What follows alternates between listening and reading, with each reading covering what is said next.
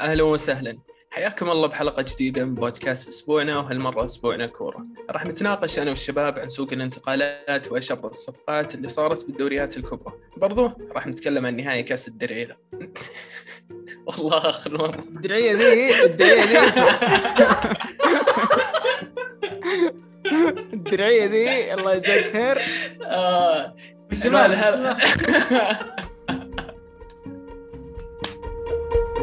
أهلا وسهلا، حياكم الله بحلقة جديدة من بودكاست أسبوعنا، وهالمرة أسبوعنا كورة. راح نتناقش أنا والشباب عن سوق الانتقالات وأشهر الصفقات اللي صارت بالدوريات الكبرى، برضو راح نتكلم عن نهائي كأس الدرع الخيرية بين مانشستر سيتي وليفربول، وبعض مباريات الجولة الأولى من البريمير ليج، وأخيرا ناخذ مشاركاتكم وأسئلتكم اللي وصلتنا. طيب، ما ودنا نطول أكثر على الشباب، لا تنسون تقييم البودكاست، موجودين بأغلب المنصات، أبل بودكاست، سبوتيفاي، كل مكان، وشيكوا على قناتنا باليوتيوب. نرحب بالشباب، معنا عضو جديد نزلنا ترقيته من مدير العضو. هلا والله يزيد. أهلا وسهلا، لو سمحت لا الحين أخرج من الميتنج وسجل لنا عبدالرحمن الحين. رحب عبدالرحمن، خلاص أنا بقدم. هلا والله عبدالرحمن. يا هلا والله وسهلا، أهلا وسهلا فيكم. إن شاء الله نقدم حلقة حلوة، والكرة دائما الكلام عنها حلو، إن شاء الله نقدم شيء جميل بإذن الله. خصوصا ترى اتوقع ان البودكاست الوحيد اللي ما وقف مسك مع الدوري السعودي لين خلص الدوري. ما هدينا، واضح ان احنا نحب الكوره، واضح جدا. ففي كيف في شغل الحين، كيف المعنويات والحماس الموسم الجديد؟ والله شوف، من ناحيتي انت تعرف انا اشجع، فانا يعني ضامن البطولات، ف يعني خلاص طفيت، ما عاد عندي حماس الصراحه. بنشوفك ان شاء الله. الكوره الكوره ما هي قاعده يعني تعاقبني ولا قاعد، كل مره بطوله بطوله بطوله، لا محليا ولا خارجيا، فخلاص يا اخي. والتشامبيونز ليج طيب ما اسمع ظلام. وانت كيف الاوضاع معك ابو داهم؟ كيف ارسنال؟ آه آه انا والله يعني كعادتي في اخر مثلا خمس سنوات ما في طمو... ما في طموح اساسا، لكن فيه آه احساس بانه الفريق قاعد يتحسن، ونبي نشوف التحسن ذا الى وين بيودينا يعني. ما في اكثر من كذا الصراحه. على كلام ارتيتا في يعني طموح منافسه على الدوري، يجب أنت. يجب انه يكون المدرب هذا طموحه، لانه يدرب ارسنال ارسنال حتى لو ابتعد ما يقارب عشرين سنه عن الدوري، هذه هذه تقاليده انه ينافس. لكن انا كمشجع انا اتوقع اني لا، يجب اني اكون يعني منطقي في طموحاتي. ارتيتا يبغى ينافس على الدوري، اتمنى ينافس على الدوري، ورينا كيف بتنافس على الدوري. لكن آه انا والله اتمنى ان الفريق يتحسن، اتمنى الفريق يوصل ابطال اوروبا. لو لا سمح الله ما وصل ابطال اوروبا واستمرينا في الاشكاليات حقت عدم الوصول لابطال اوروبا، اني اشوف الفريق يتحسن. على الطاري على الطاري احد شاف اول اور ناثينج حق ارسنال؟ بما اننا نتكلم عن ارسنال، انا نفسي ما شفت الا حلقه نزل, ب... نزل قبل كم يوم. والله متحمس صراحه، ترى موسمهم الماضي كان خرافي، يعني مو خرافي كاداء، خرافي كتقلبات، يعني كتقلبات. كان بدينا سيء بدينا سيئين، وصلنا الى مراكز ان شبه ضمننا ان نروح ابطال اوروبا، فجاه خسرنا ثلاث مباريات ورا بعض، خلت خلت هذا الحلم يعني يتبخر حرفيا. ففعلا اللي بيتابع، انا عن نفسي من كثر ما انا متذكر وش الموسم الماضي، انا ما ابغى اشوفه، ابى اشوف كيف ارتيتا تتعامل مع التقلبات هذه كمدرب ما عنده خبره كبيره. فمتحمسين نشوف، يبغانا نتكلم عنه بعدين قريب. بس وين انت بتتكلم عنه، كوره ولا مسلسلات ولا افلام ولا وش ودك انت؟ بس حلقتين كوره، حلقتين مسلسلات. احلب ام المحتوى. معنا اليوم ضيف بالنسبة لي أحد الأشخاص اللي أحبهم وأحب محتواهم جداً باليوتيوب. منور اليوم صاحب قناة ماركو فلامينغو. أهلا وسهلا ماركو، كيف حالك؟ نورك حبيبي، هلا والله. شكراً أول شيء أنك لبيت الدعوة، ويشرفنا والله ويسعدنا جداً أنك تكون متواجد معنا. والله يشرف لي، وبصراحة أنا ما كنت على علم بالبودكاست حقكم، بس أول ما جتني الدعوة قاعد أشيك على حلقاتكم ومحتواكم، يعني بصراحة مرة نظيف يعني، ويشرف لي أن أكون هنا معكم اليوم إن شاء الله. شرف لنا. مدحنا إن شاء الله نقدم عرض، ننزل نعطي عرض. مستمتعين صراحة نقدم حلقة معك، وإن شاء الله نشوف آراءك الكروية. شو هل أنت مثير للجدل ولا؟ آراء الكروية مضروبة، لا تخاف. ما يحتاج، واضح واضحة من المحتوى. ف... أجل كلهم يعني مع بعض مضروبين، فبلا تشيلهم. بس على فكرة لأن... مارك، لأن دائما آراء الكروية ترى تكون يعني بالمشاعر، فهمت علي؟ فما أفكر فيها كثير، بس بالغالب تكون صح بصراحة، عشان أكون صادق معكم يعني. مو أفضل شيء عشان ما تصير الكرة عاطفية في النهاية. الواحد اللي يسوي دايم محنك يأكل على وجهه. أمس اليوم مدري امس محمود نصر الله يسب م- م- متروفيتش، شفت تغريده له ايه متروفيتش اي بعدين قال اللي ما يعرفك ما يثمنك.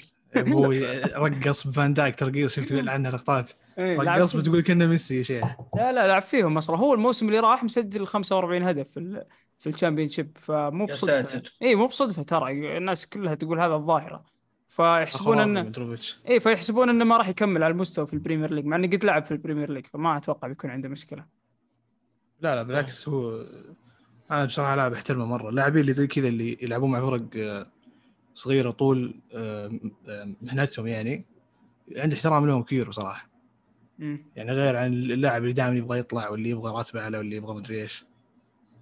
امم نفس الدنيا تالي يعني اول اللاعبين اللي زي كذا اي تقريبا ايه يعني اللي خاص هذه هذه وظيفتي اني اسجل اهداف، وظيفتي مهاجم في الفريق الفلاني بسجل اهداف وبس. يعني هو صحيح ان قلت له طموحه، لكن نفس الوقت تحترم تحترم ذا الشيء يعني موثوق اذا اذا جيت فريقك راح يسجل لك اهداف.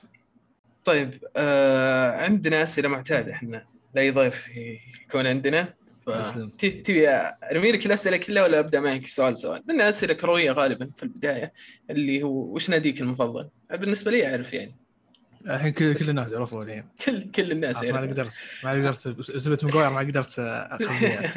انا ما اعرف ايش ماشي ادوق ادوق ترى آه ماركو يزيد يشجع السيتي يعني انا فكر فتفاهم معه. لا مو انا يشجع السيتي، لا لا لا يزيد آه. انا يزيد شلون شجع السيتي بالغلط؟ متى شجعت السيتي؟ قبل امس؟ لا لا والله ترى لي عشر سنوات خلاص عمر يعني شيك. والله عاد السيتي الحين قوي فما اقدر اقول شيء عليك صراحه. ايش رايك طيب باليونايتد الفتره دي دائما انك تشجع اليونايتد؟ هل بتشوف فيه بصيص من الامل يعني ولا؟ والله بصراحه اللي تبي الصدق ما اشوف اي بصيص للامل، بس بنفس الوقت ما اشوف بصيص لل, لل... لخيبه الامل بنفس الوقت. يعني الحين آه... تعلق ايه صار عندي تبلد في المشاعر مره، فما عاد صار يهمني الوضع. لو خسرنا لو فزنا لو صرنا سابع سادس حتى لو صرنا في دوري الابطال يمكن الموسم اللي بعده ما نصير في دوري الابطال، فهمت علي؟ لانها نفس الدوره متذبذب. فاذا ما فزنا بالدوري ما عندي اي مشاعر حرفيا، لو نصير الثاني الثالث الرابع لو نسجل خمسمية هدف كلها نفس الشعور. لكن اذا فزنا بالدوري وفزنا ببطوله ذيك ساعه في فرق في ال... في فرق في الاداء. امم لأنه في مؤشرات إيجابية وسلبية مع بعض في أشياء ما فأنت ما تعرف أكيد. يعني جبنا لاعبين كويسين ما كفى، جبنا غيرنا مدربين ما كفى، جبنا رونالدو برضه ما كفى، فوش بكفي بالضبط أنت علي؟ شكلكم مسحورين نفس سحر النصر ذاك تذكره؟ لا تكفى لا تقول النصر الله يخليه. طيب منتخبك المفضل؟ منتخبي المنتخب السعودي. منتخبي المفضل خليك في المنتخب السعودي يعني ك احنا لازم كلنا منتخبنا المفضل السعودي، بس كمنتخب عالمي احنا عالميين من اول ما... بس ان ك... في كاس العالم تشجع السعوديه ولا مين؟ ما عندي منتخب محدد يعني. في كاس العالم في أربعة عشر شو هو يتغير على حسب البطوله نفسها، فهمت يعني؟ انا ما ما ما اقول اني متحيز لفريق معين يعني. في كاس العالم في أربعة عشر يمكن لو تفوز الارجنتين انجلط لأنه كان ألمانيا مستحق مية بالمية. لكن في كأس العالم ألفين وثمانية عشر ولا فريق شجعته لأن كانت كل الفرق مملة بصراحة. كأس العالم ألفين وثمانية عشر يعني ألفين وثمانية عشر الأخيرة كانت جدا سيئة بالنسبة لي، ما حبيتها أبدا. نفسك نفسك صراحة ما عجبتني آه. كانت جدا جدا مملة. يمكن كرواتيا كانوا يعني كويسين، بس ما تقدر تقول إن كرواتيا بتفوز بكأس العالم، فهمت علي؟ لأنه مدريد كان خرافي مرة، بس ما في فريق تقدر يعني. فرنسا فازوا وكانت لاعبين خرافيين، بس ما تقدر يعني شنو أقول لك تربط نفسك معهم يعني تقول هذا فريق كويس يعني. مثلا زي البرتغال يوم فازوا باليورو، أو مثلا زي هولندا في ألفين وأربعة عشر وزي هولندا في ألفين وعشرة. هولندا ترى بر... يعني لو بجاوب على سؤالك لا بقول هولندا هي أقرب فريق يعني لقلبي، أقرب منتخب. وصعب صراحة تقول أقرب منتخب. أنا أنا نفس الفكرة ترى، الأجيال تتغير جيل اللاعبين، لأن أجيال المنتخبات تتغير أكثر من الأندية يعني ما تطول. فكل فترة مستدعى لاعب، لاعب يروح، لاعب يجي، لاعب يبدع، فغالبا لاعب نادي اللي أحبه بأحب منتخبه يعني، هذا الأغلب يعني. إيه صادق. ولو بنفس الوقت أنا ما عندي ارتباط للمنتخب يعني، أنا أشوف البطولة بس يعني. اليورو الأخيرة تدري كان منتخب المفضل صدق يعني صدق بدون ما أركز كان شو اسمه المجر. المجر كانوا خرافيين مرة في اليورو الأخيرة، حبيتهم بشكل مو صحيح. مبارياتهم بطوليه ولا جمهورهم ولا لعبهم ولا الحماس اللي فيهم، كانوا منتخب مجنون. جلدوا المانيا وجلدوا الشوالي، ومباراتهم مع البرتغال خرافيه جدا، كان حرفيا منتخب مفضل يعني. كنت صدق صدق لما اشوف مباريات اقول يا رب يفوزون، ادعي لهم كذا اقول يا رب يفوزون، بس غير كذا ما يعني ما, ما يهموني بصراحه. امم طيب أه شوف انا بسالك، انا ثلاث لاعبين انت تحبهم، سواء افضل لاعبين اسوء لاعبين، اللي هم ثلاث لاعبين مفضلين بالنسبه لك تاريخيا. صعب مره صعب الصعب، بس كنت تحبهم يعني إيه.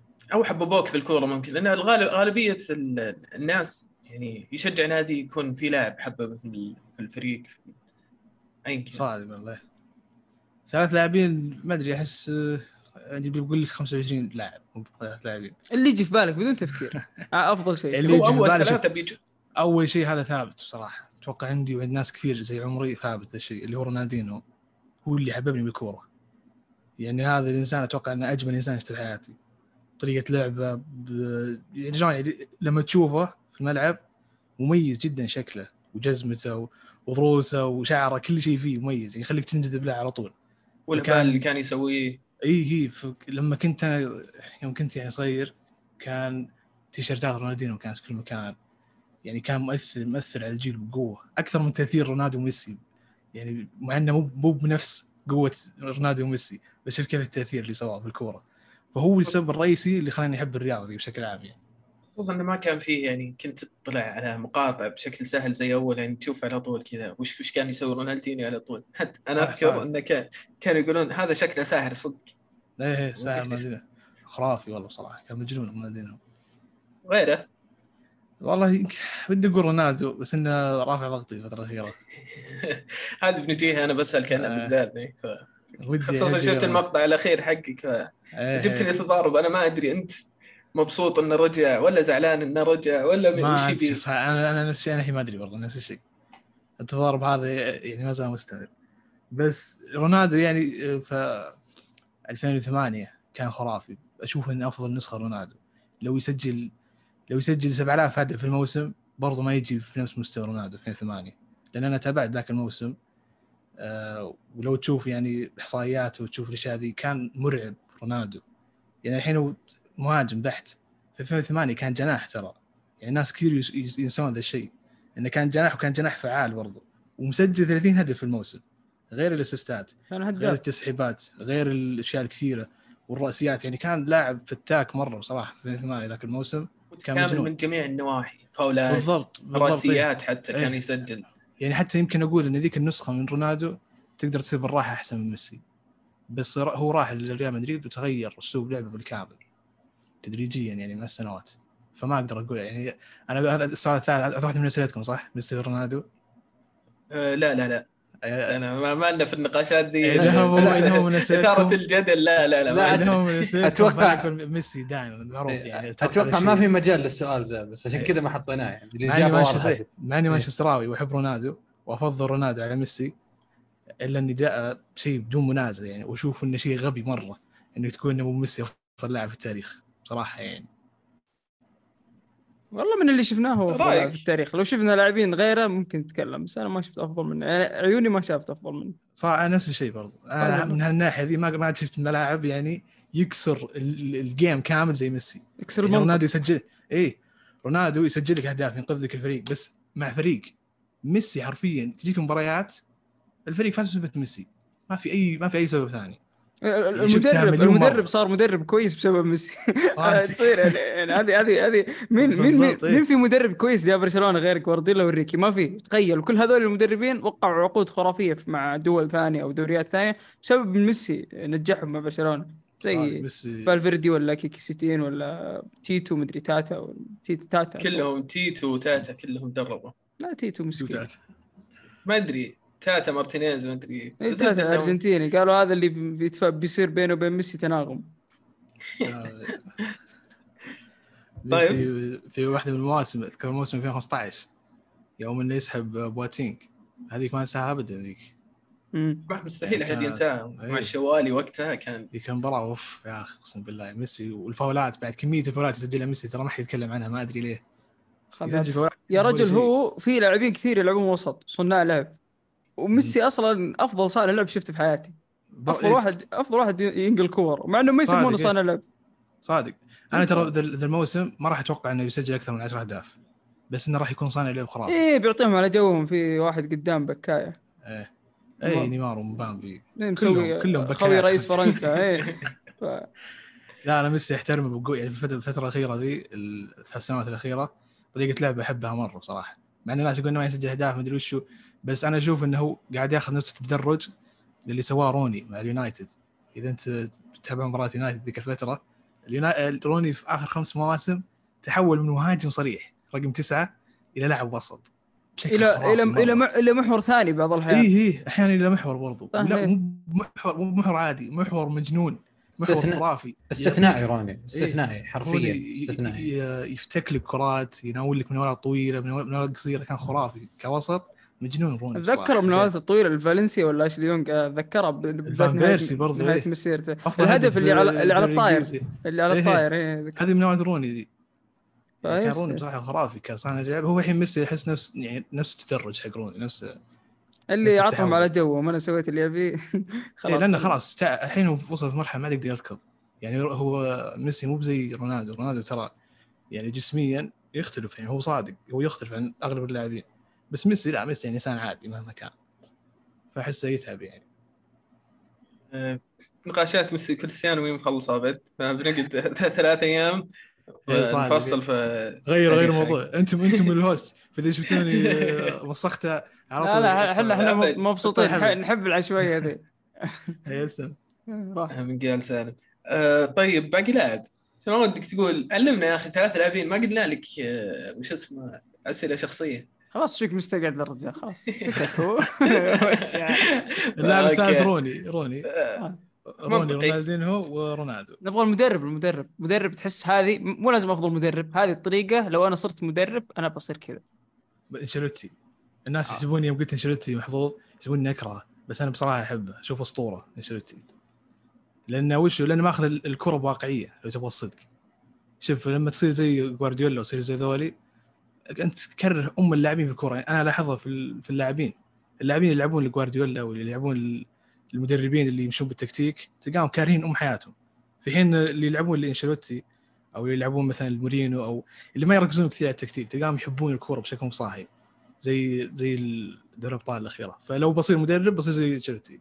عندكم مدريدين هنا اثنين فخلهم يناقشونك. م- أنا ما أعرف أنشيلوتي الصراحة، ما قد دربت فريق شجع. آه، أنشيلوتي مدرب إنسان قبل لا يكون مدرب برضو تكتيك، مدرب الناس تحبه، يحبب اللاعبين فيه. آه، تحس إن أبوهم. إيه بالع... إيه في تنمية العلاقات مع لاعبينه استثنائي. هل هو أفضل مدرب عندي؟ لا، لكن فعلا كلامه صحيح في في موضوع إنه فعلا مدرب بسيط، ماخذ الكرة ببساطة. شوفوا في قاعدة أساسية يقولك أصلاً أصعب شيء في الكورة إنك تكون سهل في الملعب. فهذه هذا اللي كان هلا أحس يفتقده غوارديولا والمدربين اللي يعتمدون على التكتيك المعقد. بما أننا دخلنا في ريال مدريد وأنشيلوتي، عندنا بالنسبة انتقالات الدوري الإسباني شفنا صيف مختلف الموسم هذا، خصوصاً برشلونة اللي سوى ثورة كبيرة وتعاقدات كثيرة. تعتبر يعتبر أتوقع أنه أبرز نادي في العالم أه سوى ثورة بسوق الانتقالات، خصوصاً أنهم عندهم أزمة مالية وديون يعاني منها النادي، وأزمة تسجيل لاعبين، في فوضى صايرة. فوش رأيك؟ وش رأيك؟ هل هو أفضل أفضل سوق انتقالات أصلاً في التاريخ؟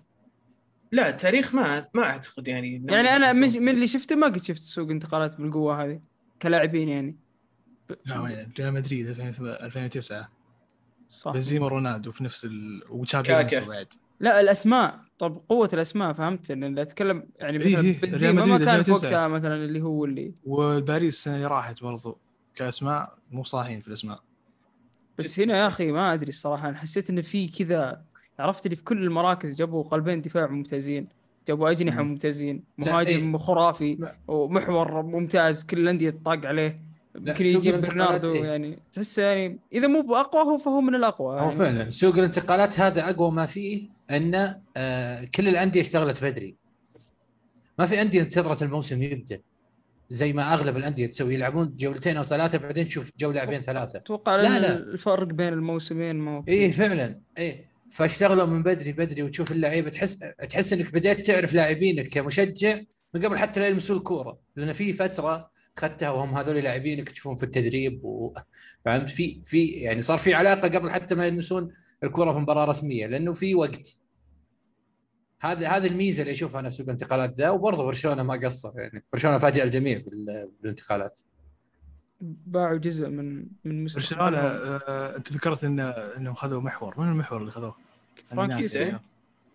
مين هو؟ فرانكيسيه محور ميلان.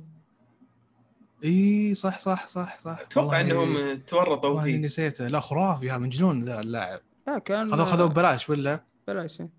اي لا مجنونه الصفقه دي، هذه افضل صفقه انا اشوفها، هي والمدافع كوندي.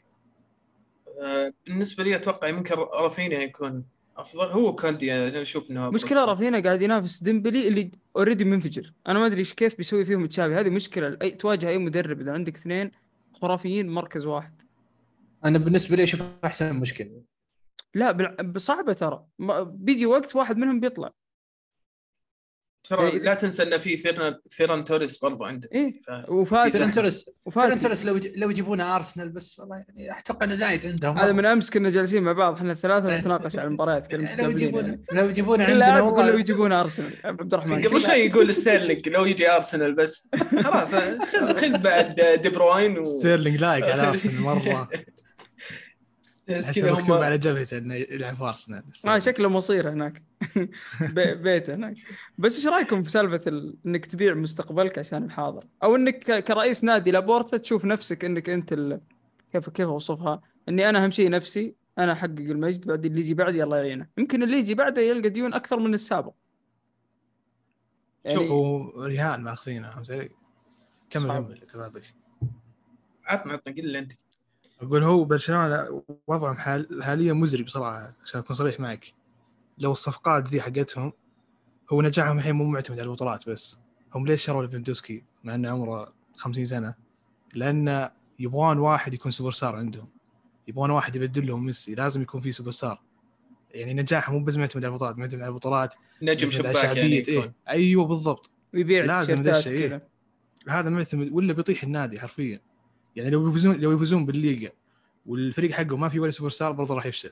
فتشوفهم قاعدين كذا يحطون صفقات ملايين، تيشيرتات، سبوتيفاي، مدري وشو، يبغون يصيرون يعني آه مين ستريم كلوب زي قبل.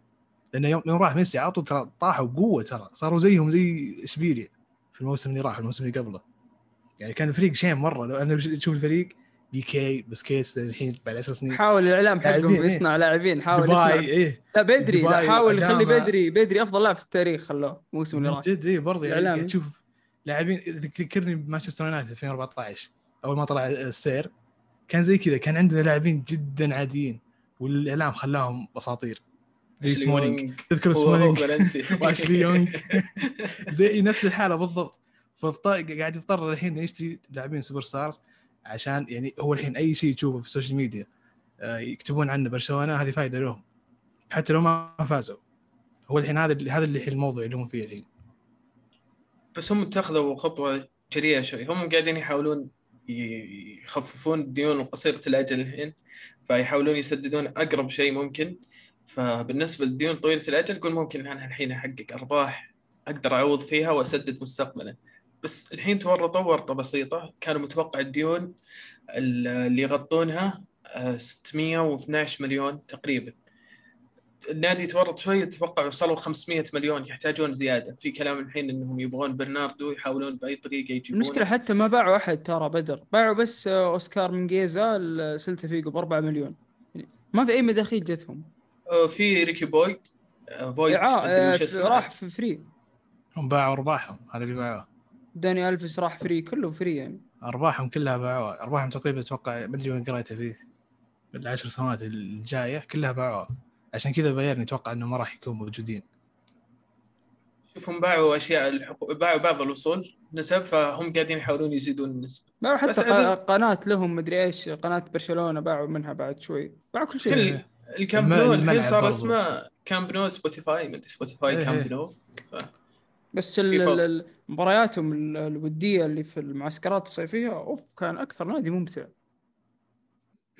والله، كان مستواهم ممتاز جدا. بس برضو الوديات ما ما تقدر تعتمد عليها. أتلتيك فاز علينا سبعة فأذكر ألفين وعشرين سبعة في آخر شيء خلنا. بس يعني الموضوع عارف. عندكم يونايتد أنتم اللي بتحلون المشكلة، بس لا تبيعون لا تأخذون ديونج. شوف أنا أحب يونايتد ترى، أنا ما ودي يجي ترى. ليه؟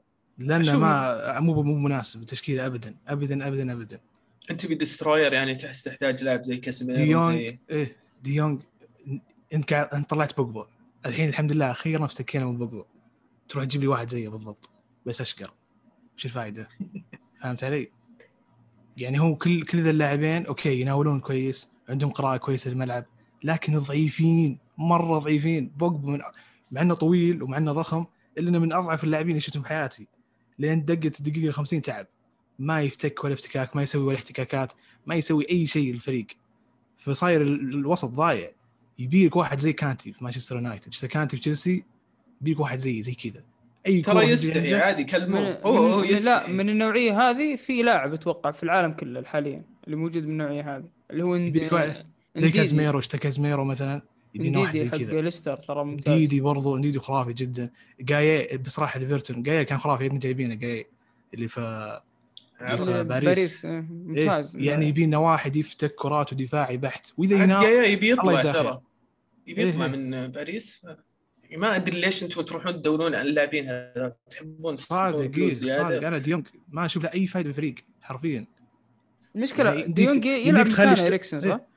يبدأ يلعب مكان إريكسون، وبرضه يمديك فرنانديز يمديك تخليه هو نفسه يلعب زي ديونج. فرنانديز ترى كويس في الجانب الدفاعي، فيمديك تخليه وسط نوعا ما. هو ما يحتاج إيه كسي إم يعني أي كسي إم زي كذا. هو كسي إم في في البرتغال وأشوفه كويس ورا كسي إم، لأنه هو لين جاء لين قرب مع المهاجم يعني التشكيلة مو ما تضبط مع فرنانديز، فأشوف لو يبعد تحت وينام مناطق طويلة أفضل له بكثير. فخلاص حليت مشكلة ديونج، لكن يبيك واحد في الدفاع، لأن يمكن ثلاث مواسم وإنه ما عندنا واحد في الدفاع، ما عندنا واحد يعني في الدفاع الوسط، مو بالدفاع الدفاع الدفاع. فصاير مكتوميناي مكتوميناي تكفى الله يخليك. أنت حاولت على الدوري الإنجليزي ترى أصبر نجيب مكتوميناي. شوف معنا لاعب من دجرينتا ولاعب متحمس، بس من أغبر لاعبين شفت في حياتي مكتوميناي، جدا غبي بصراحة يعني ما يقرأ، قرايته في اللعبة سيئة جدا جدا من بشكل يرفع الضغط.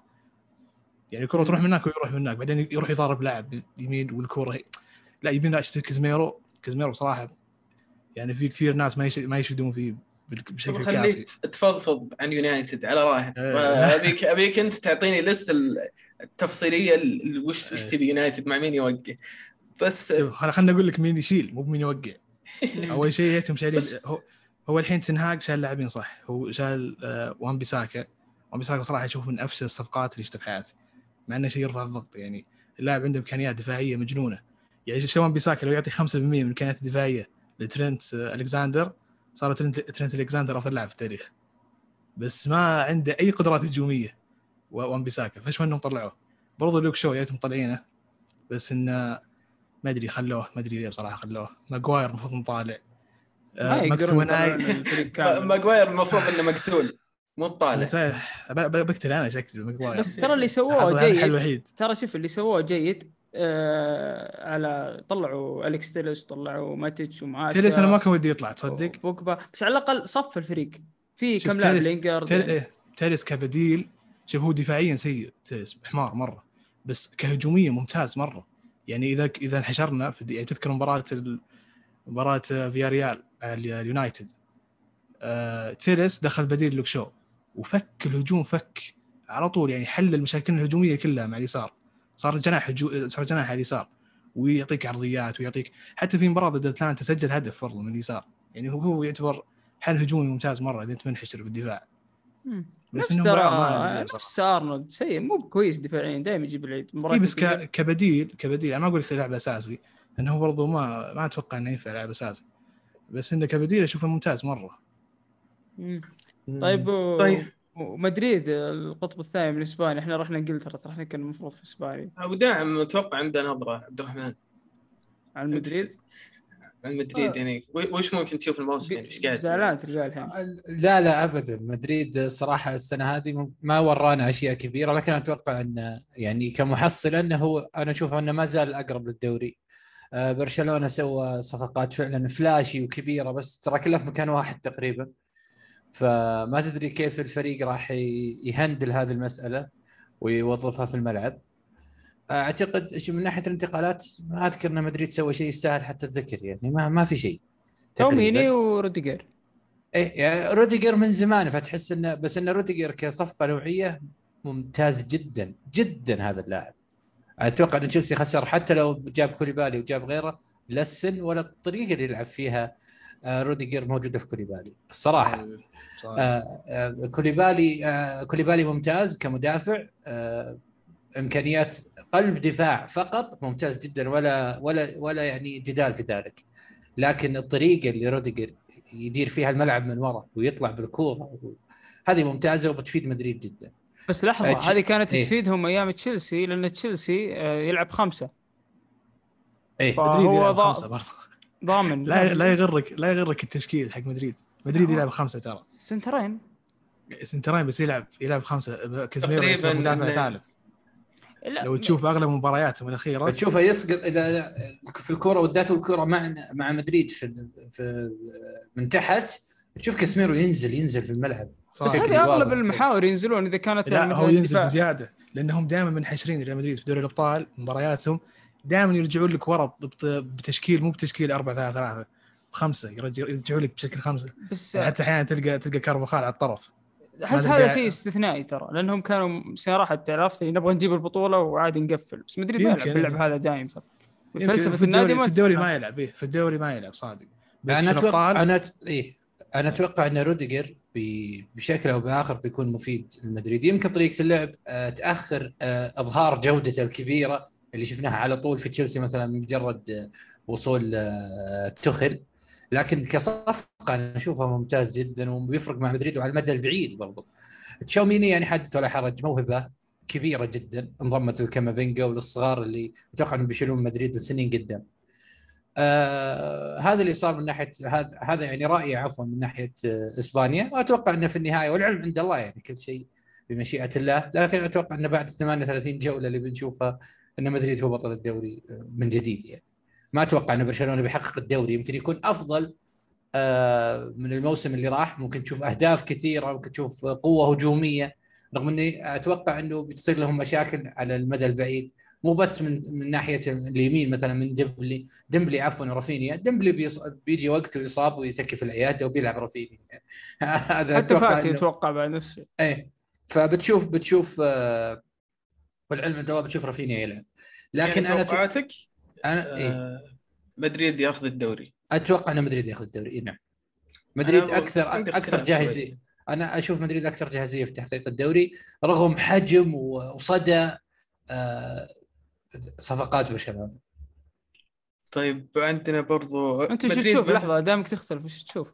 أنا بالنسبة لي في شيء أنتم ناسيين، أتوقع شيء أساسي كبير. ترى في كأس عالم حلو، فالنادي الحين إحنا كريال مدريد عندنا أكثر من احتياج، خلنا نقول فكل المراكز نحتاج. في الدفاع أنت محتاج ظهير بدال كارفاخال أو ممكن ينافس كارفاخال على الأقل، لأن لاعب إصاباته كثير، ومحتاج لاعب وسط. أنت تحاول تهيئ لاعب يأخذ مركز مودريتش. مودريتش أتوقع أنه آخر سنة له في الملاعب، ممكن بعدها يعتزل، ما ما أتوقع أنه بيعطيك سنين قدام، فما راح يلعب كل مباريات الدوري أكيد، لأن اللاعب عمره ثمانية وثلاثين سنة. المصيبة الكبيرة كلها في الهجوم، بنزيما خمسة وثلاثين ستة وثلاثين سنة لسه اللاعب عنده كأس عالم. آه اللاعب شفنا الموسم اللي راح أجهد بدنيا واختفى فترة من الموسم والفريق عانى، خصوصا أنك أنت الحين في ورطة ما أنت بقادر تفتك من أسنسيو، ما حد يبغى يشتريه وأنت بتبيع أقل شيء ستين مليون. يعني تشوف أنها فترة انتقالية، فصعب أنك حتى حتى النادي يحس بعد الأبطال اللي صارت هذه يعني والدوري ممكن يرتخي شوي، فيقول أركز على اللاعبين الشباب، التطوير، تشكيله، غير حتى المهاجم مهاجم ما عندك. يعني أحس شوي النادي يعني صراحة عناصرية. إحنا كلنا قلنا إن مدريد مفاجأة السنة اللي راحت، فمو معقولة إن تستمر المفاجأة موسم ثاني، خصوصا إن منافسك رجع تقريبا. شوف هو في فوضى شوي صاير. آه اللي فهمته إن ألابا قايل لأنشيلوتي أنا ما بيلعب إلا سنتر، ف يعني أنت جايب روديجر عشان تلعب ألابا سنتر. على روديجر شفنا لعب ضد برشلونة في المباراة الودية آه ظهير يسار، وانت عندك مندي ظهير يسار، عندك شايف شلون في في فوضى صاير. لكن على سالفة إنه مين بيجيب الدوري، أنا أعتقد إنه برشلونة، لأن الضغوطات أكبر، ويعني تحس إن النادي خلاص أنا جبنا لكم كل شيء، جبت كل شيء يا تشافي، يلا جيب الدوري. الحرص أكبر تقريبا البرشلونة إنهم يجيبون الدوري. ريال مدريد إذا إذا صار في فرصة يقولون بنجيبه، إذا ما ما جاب الدوري يعني ما ما أتوقع إن في أي أحد بيلوم النادي. أنا أتوقع صراحة برشلونة بطل الدوري، يعني بحس كذا من الحين أقول برشلونة بطل الدوري. ماركو توقع؟ والله خوي يا أخي أنا ودي أقول كلام في تشافي بس خاف بعض الناس يزعلون. أبد خذ راحتك. يا أخي ما ما ما أشوفها أبدا بصراحة، أشوفها من سابع المستحيلات أن تشافي يفوز بالدوري، لأني لين الحين أشوفه مو مستعد نهائياً، مو مستعد يعني، ما يعطيني ما يعطيني إيحاء إنه إنه راح يفوز بالدوري تشافي، خصوصاً الموسم هذا. يعني ممكن بعد موسم هو الحين المفروض إنه خلاص يحقق يحقق أقل أقل شيء كأس ملك. هو أصعب أصعب شيء على المدرب، خصوصاً إذا كان مدرب جديد زي تشافي، زي أرتيتا، زي سوشاير، زي بيرلو. أصعب شيء إنك تذب عليه لاعبين توهم يدخلون النادي وهو بكبره جديد على النادي كمدرب، يعني هذا أصعب شيء. ترى غوارديولا يوم فا غوارديولا وزيدان يوم فازوا ببطولات على طول أول من أول مواسم منهم جاي مع فريق مستعد، يعني فريق عارفين عارفين ريال مدريد، عارفين برشلونة، فهو جاء وفاز على طول، فهمت علي؟ لكن أغلب المدربين الجدد للفترة الأخيرة ذولي، حتى لامبارد برضو نفس الشيء، جابوهم وجابوا معهم لاعبين جديد نفس الوقت، يعني جابوا مدرب جديد ولاعبين جديدين بنفس الوقت، وقالوا يلا خلاص أنت أسطورة، أنت كنت لاعب أسطورة، يلا فوز الحين. فما أتوقع، ما أشوفه، أحس صعب صعب جدا، خصوصا الدوري الدوري راح يكون عليه صعب، أصعب من دوري الأبطال. يمكن يوصل نص النهائي أو النهائي في دوري الأبطال مع اللاعبين اللي معه زي ليفاندوسكي، يعني ليفاندوسكي يمكن يحسم لهم مباريات مهمة مرة أنهم يروحون يعني مراكز بعيدة في دوري الأبطال، لكن في الدوري نفسه أحس راح يكون صعب عليه مرة. طيب بالنسبة لأتلتيكو، أتلتيكو ما ما عندهم شيء، نادي وضع مجهول، يعني ما تعرف النادي وش وضعه، هو النادي طموح تحقيق دوري دوري أبطال، ما عندهم خرابيط. فوش تتوقعون أفضل صفقة تنجح أو تكون صفقة سوبر في الدوري؟ والله صراحة صعبة صعبة شوي تتوقع أفضل اللي بتنجح واللي بتفشل، بس اللي بتفشل أنا أقول الفرنكيسي أحس راح يفشل، بالذات أول موسم ما ما له مكان. برشلونة أهم شيء عندك كيف تسلم كرة، لا ما أعرف يسلم كرة، ف هذا كان يبيلها خالد. أي هذا خالد ناقشني فيها خالد اليوم بعد وأقنعني الصراحة، فهذه أشوف إنها أكثر صفقة ممكن تفشل في الدوري كله. أم أك... أكثر صفقة بتنجح المشكلة كله ما في إلا برشلونة، هو أكثر نادي اللي عليه الأضواء، فممكن رافينها الصراحة، رافين مرة مفصل لهم، برازيلي مهاري يمين. ف... أوه. طيب اللي تف... اللي تفشل كيسة يعني، واللي بتنجح رافينها. طيب عبد الرحمن؟ بالنسبة لي الصفقة اللي بتنجح بشكل كبير يمكن ما تنجح بشكل يخلي الناس تقول أن هذه أفضل صفقة، لكن في وجهة نظري في الملعب بتكون بتثبت نفسها تشاوميني. أسوأ صفقة بالنسبة لي هي من برشلونة برضو كيسية، إن كيسية مو بلاعب سيء على الإطلاق، على الإطلاق لاعب مو بسيء، لكن ما يناسب برشلونة، أنا ما أشوف إنه مناسب برشلونة فعلا، لأنه فكرة الاستلام والتسليم والخروج بالكرة مو مو من أهم ميزاته الصراحة، فما أتوقع إنه بيبرز. يمكن يتغير شكل لعبة، ممكن إحنا نشوف شيء منه جديد، برشلونة وأسلوب برشلونة يظهر يظهر قدرات ما شفناها للاعب من قبل يمكن، لكن ما أتوقع صراحة إنه بينجح على أقل تقدير، برضه مثل مثل مثل يزيد على أقل تقدير حتى في الموسم هذا يعني. أتكلم يبدأ على المبتكليد فعلا مقتنع بالفكرة ماركو، إن كلنا أصلا نقلد خالد أصلا سوك. حتى أنا برضه قلد خالد إلا في كلام كيسية، أشوف إن كيسية بصراحة لاعب كويس، وأشوف إنه هو اللي راح، إذا عشان كذا أنا أقول لك إن تشافي ما راح يثبت نفسه بالموسم هذا، لأن عندي كيسية لاعب يمديك تبني الوسط كله حوله، هو ما راح يبني الوسط كله حوله، فهمت علي؟ عشان كذا ما راح يش... راح ي... راح يمكن يفشل كيسيا، ويمكن يفشل برشلونة كبره. برشلونة فريق تسعين بالمئة من نجاحاته تعتمد على لاعبي الوسط، إذا ما عندك وسط ما راح تنجح، فهذه يعني ثقافة النادي حقتهم. إيه طبعا. على طاري خالد، يتصل خالد شارك لنا، ما قدر يسجل اليوم بس شارك لنا توقعاته إنه بطل الدوري ريال مدريد، والله توقع غبي الصراحة. و... هو توقع كل شيء غلط. كل شيء الصفقات اللي تفشل قال كيسي راح يفشل، واللي بينجح ليفاندوسكي. ليفا هذه الدوريات لعبته يعني، فنجاحه مضمون باي ديفولت كي وقع معه، بيجيب لهم على الأقل عشرين هدف يعني. هو يضحك. تصدق عجبتني فكرة إن في في كلام ده، خلاص ريال مدريد عندهم بنزيما، ليفاندوسكي عند برشلونة، ففي شوي منافسة يعني بتكون. بنزيما مسكين وجهه مو وجه غلاف مجلة. لا بس فكرة إن أنا أفضل، مين أفضل مهاجم في العالم عندي، فهمت؟ فحلو أن تكون كالريال مدريد وبرشلونة يرجع شوي من الحماس. لا قبل مين تنافسوا؟ فاتي وفينيسيوس. فما في. ما تتوقع قبل لا نطلع؟ تعرفني أعشق الخروج المألوف أنا من أول. فاللي أتوقع يفشل كوندي بصراحة، لسبب اللاعب قصير، بنيته الجسمانية ضعيفة، ما أتوقع أنه بيكون هو المدافع القائد أو هو اللي بيكون بيأثر يعني.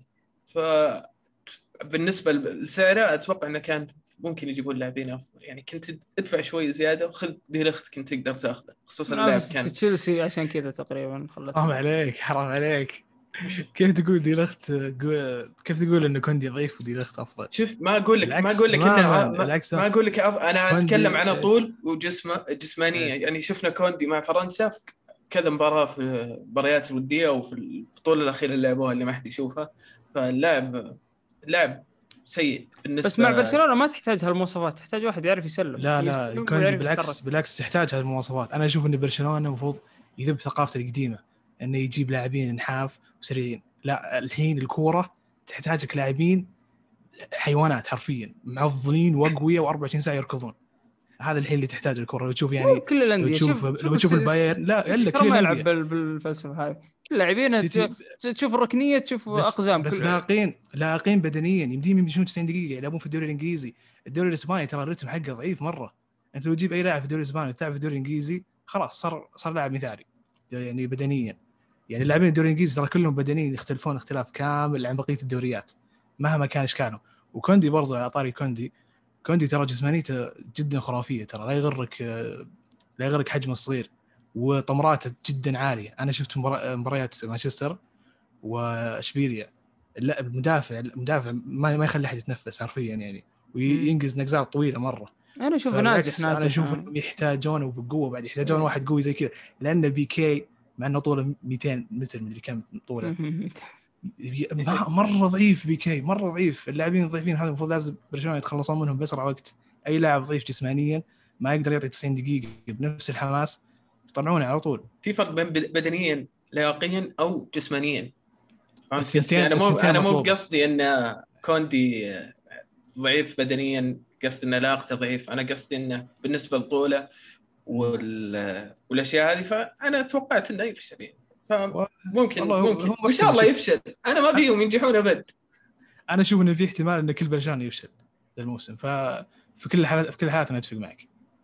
أوكي كذا قفلنا على توقعات الدوري الإسباني. باقي العيال شاركونا في الجروب سام وعمر. سام يقول برشلونة وعمر يقول شو اسمه يقول برشلونة برضه، ويتوقع الله يوفق برشلونة دام عمر يبيه. اه خلاص عشان يسوي اديت للحلقه، فخلاص يلا قولوا عمرنا. اتمنى كل كل شيء يقول عمر ان شاء الله صح، اهم شيء اديت سرعه. اي والله اي اكيد. وسام وش قال؟ سام برشلونه بس خلى سام خلى في ستانلي كيوبريك ومش عرفها في الكوره. اي ما ما له بالشيء خلى المخرجين والممثلين. طيب ننتقل الحين البريمير ليج او السوبر ليج يعني باختصار شديد. هل بنشوف الموسم هذا توم وجيري ليفربول والسيتي نفس اللي كانوا يقولونه في الدوري الإسباني أول، ولا بيصير مفاجأة؟ لا إيه لا ما تن ما تنقال على بريمير ليج ذي ما لا شلون لا إيه بس على الأقل على الأقل على الأقل توم وجيري الحلقات حلوة، المخرج كويس، بس هناك توم وجيري حلقات تجيب النوم يعني عادي. أوكي توم وجيري بس يتعادل مع فولهام، وهذا يخسر أو السيتي مثلا كل موسم يخسر أول جولتين، هذا في حماس عرفت، آخر جولة لين آخر دقيقة هذاك توم وجيري بس ما في شيء عرفت أخ... في في فرق يعني. تبي أنا أنافسك آخر شيء يجي جيري ياخذ الشامبيونز ليج يعني ولا وشو؟ لا بطولة سهلة مقارنة بالدوري، الدوري الإنجليزي صعب يهلك. لا حرام عليك أنا في هذا اختلف معك صراحة يا أخي شقوع شروني لا خلاص أتفق مع عجل أتفق مع عشان ما حين ما ينحشر أحد البطولة دوري أبطال أوروبا سهل أصلاً. طب وش تدخل؟ الإنجليزي أصعب. وش بتخش في نادي أول؟ شلون اخش؟ ايش رايك؟ انا ما ودي ادخل السيتي. ندخل في نادي اول نتكلم عن سيتي ولا ليفربول يعني قصدك؟ ايش تبغى؟ في ليفربول اليوم لعب اشوفهم سيئين جدا بصراحه، جدا سيئين ليفربول. بدايه الدوري كالعاده الدوري الانجليزي ما يفاجئك بالعاده يعني، في في انديه كنا نشوفها تتصدر اربع جولات خمس جولات في البدايه تقول هذا بتجيب الدوري، اخر شيء توب فور ما يوصل يعني. نفس ألفين وسبعة عشر اتوقع تذكر مركزين يوم يونايتد يفوزون أربعة صفر كل كل مباراه أربعة، اخر شيء اخر شيء ما ادري ايش صار. ليفربول شغال كويس في السوق، يشتغل أه كويس في السوق ليفربول يعني. بس هل شفت التغيير اللي قاعدين يسوونه؟ يعني انت تدري الفريق كان ماشي على التكتيك او على منهجيه واحده، فالحين في تغيير، ماني طلع، أه لويس دياز صار يلعب اساسي، جابوا سترايكر يعني رقم تسعة باختصار، يعني مو مو زي اول كان فيرمينيو. جابوا جابوا جلاد، جابوا جابوا لاعب مو مو بسترايكر يعني، عطى وسط جلاد، لاعب عنيف، لا كل شيء. وبعدين ما تغير شيء، احس عادي. دياز هم بالعكس من كثر ما هم اذكياء مجهزينه من الموسم اللي راح عشان يمسك خانه اساسي هالموسم، عارفين انهم بيبيعون ماني. ترى ماني اليوم انا قاعد اشوف المباراه يعني ترى كثر كبير مره صراحه يعني، لدرجه انه صراحه اضطر انه يخش في النص يعني. لما يدخل صراحة في النص تعرف إن عنده مشكلة في الهجوم. فلسفة الفريق كاميرا اللي تغيرت يعني. نونيز ترى لاعب يعني أوكي حركي، بس في النهاية خصائص خصائص السترايكر، خصائص رأس الحربة، ما عنده الخصائص اللي يسويها ماني اللي ممكن يرجع يستلم الكرة، ممكن يدافع، ممكن يتبادل معك المركز، ممكن يصنع، ممكن يسجل. ماني لاعب القروشة.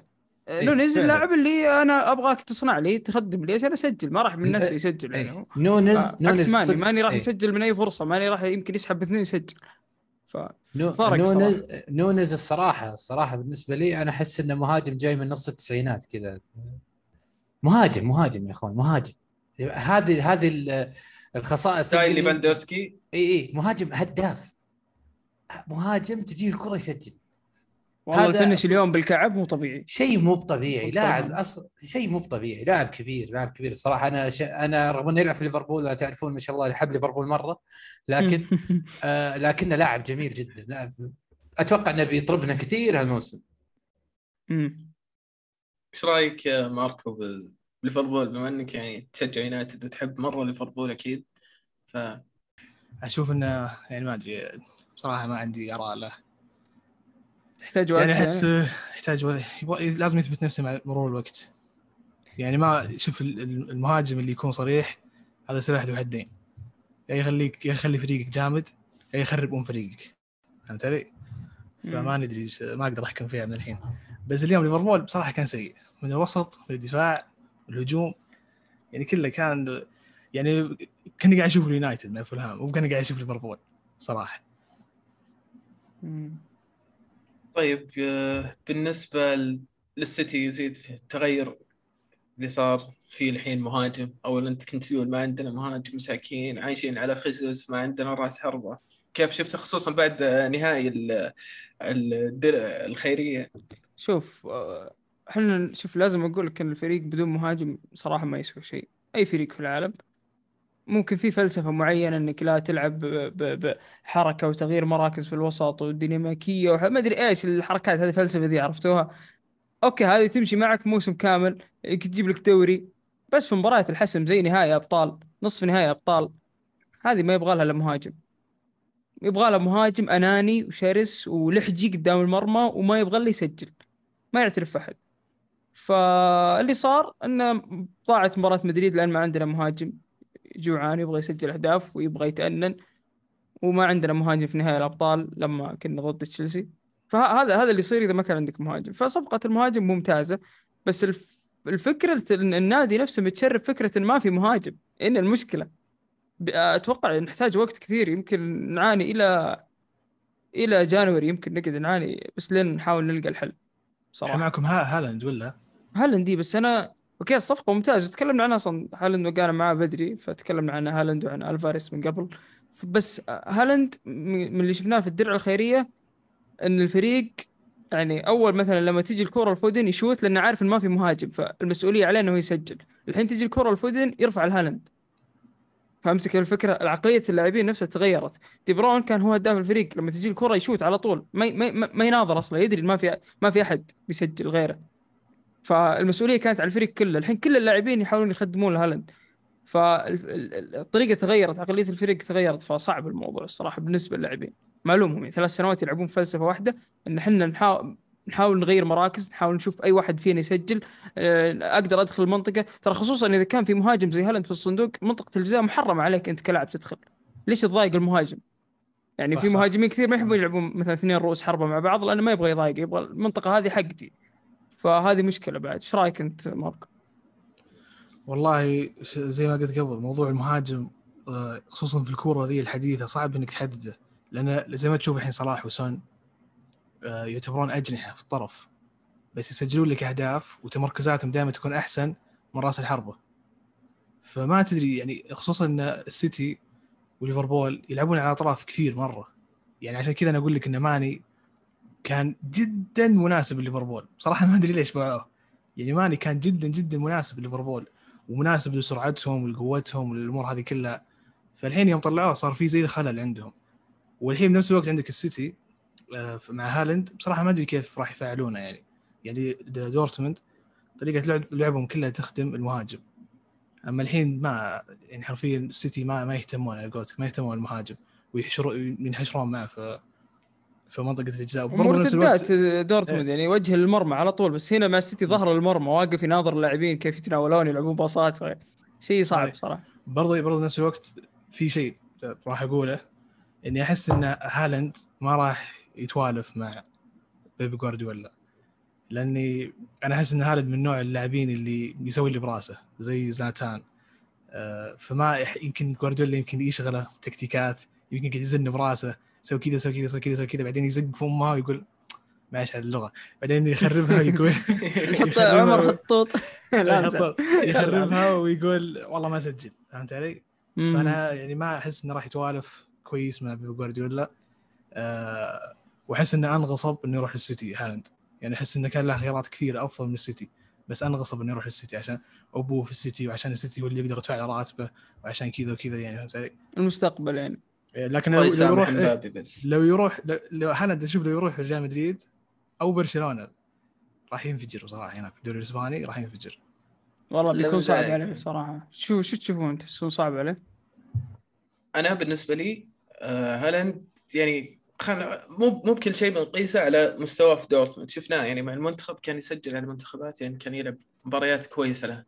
نسبه نجاح هالند اتوقع سبعين إلى ثمانين بالمئة. اللاعب اللاعب مخه نظيف، عنده الامكانيات، بس يحتاج اعتقد انه وقت شوي عشان يتكيف مع مع التكتيك، مع الاجواء، دوري جديد، فطبيعي راح ياخذ وقته. ممكن ما يكون الموسم هذا، حتى ممكن يبدا يصحصح في نص الموسم او الى نهايه الموسم. لاعبين من زمان يعني نفس هاري كين، هاري كين كم له سنة في الدوري، دائما بداية الدوري يكون مستواه سيء وإصابات وما يكون كويس، يجي صح صح على على نهاية الدوري. دي بروين حتى دائما أو أحيانا يكون كذا، فطبيعي جدا اللي قاعد يصير.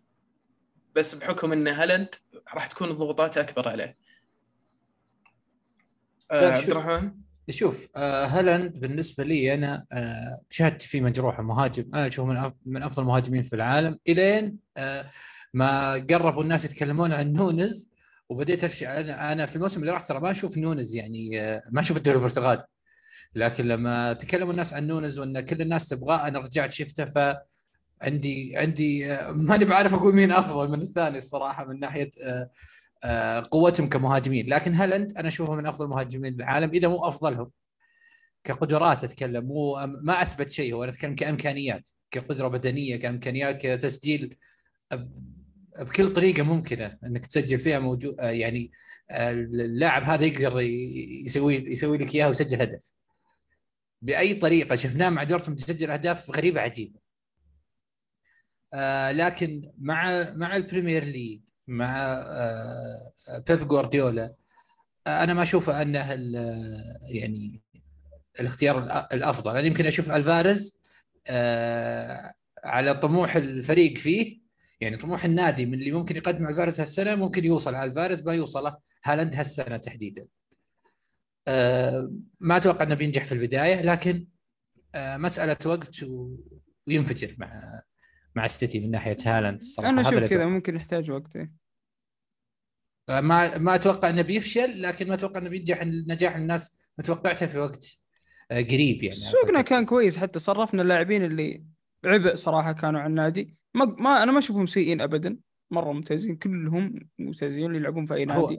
زيشينكو، خيسوس، ستيرلينغ ممتازين جدا وأرقامهم كويسة وإضافة لأي نادي، لكن في الوضع الحالي خلاص ما عندهم شيء يقدمونه معنا، فخلاص يعني طم العافية. وكل واحد جاه بديل، يعني مثلا رحيم بدال ألفاريز، خيسوس مكانه هالاند.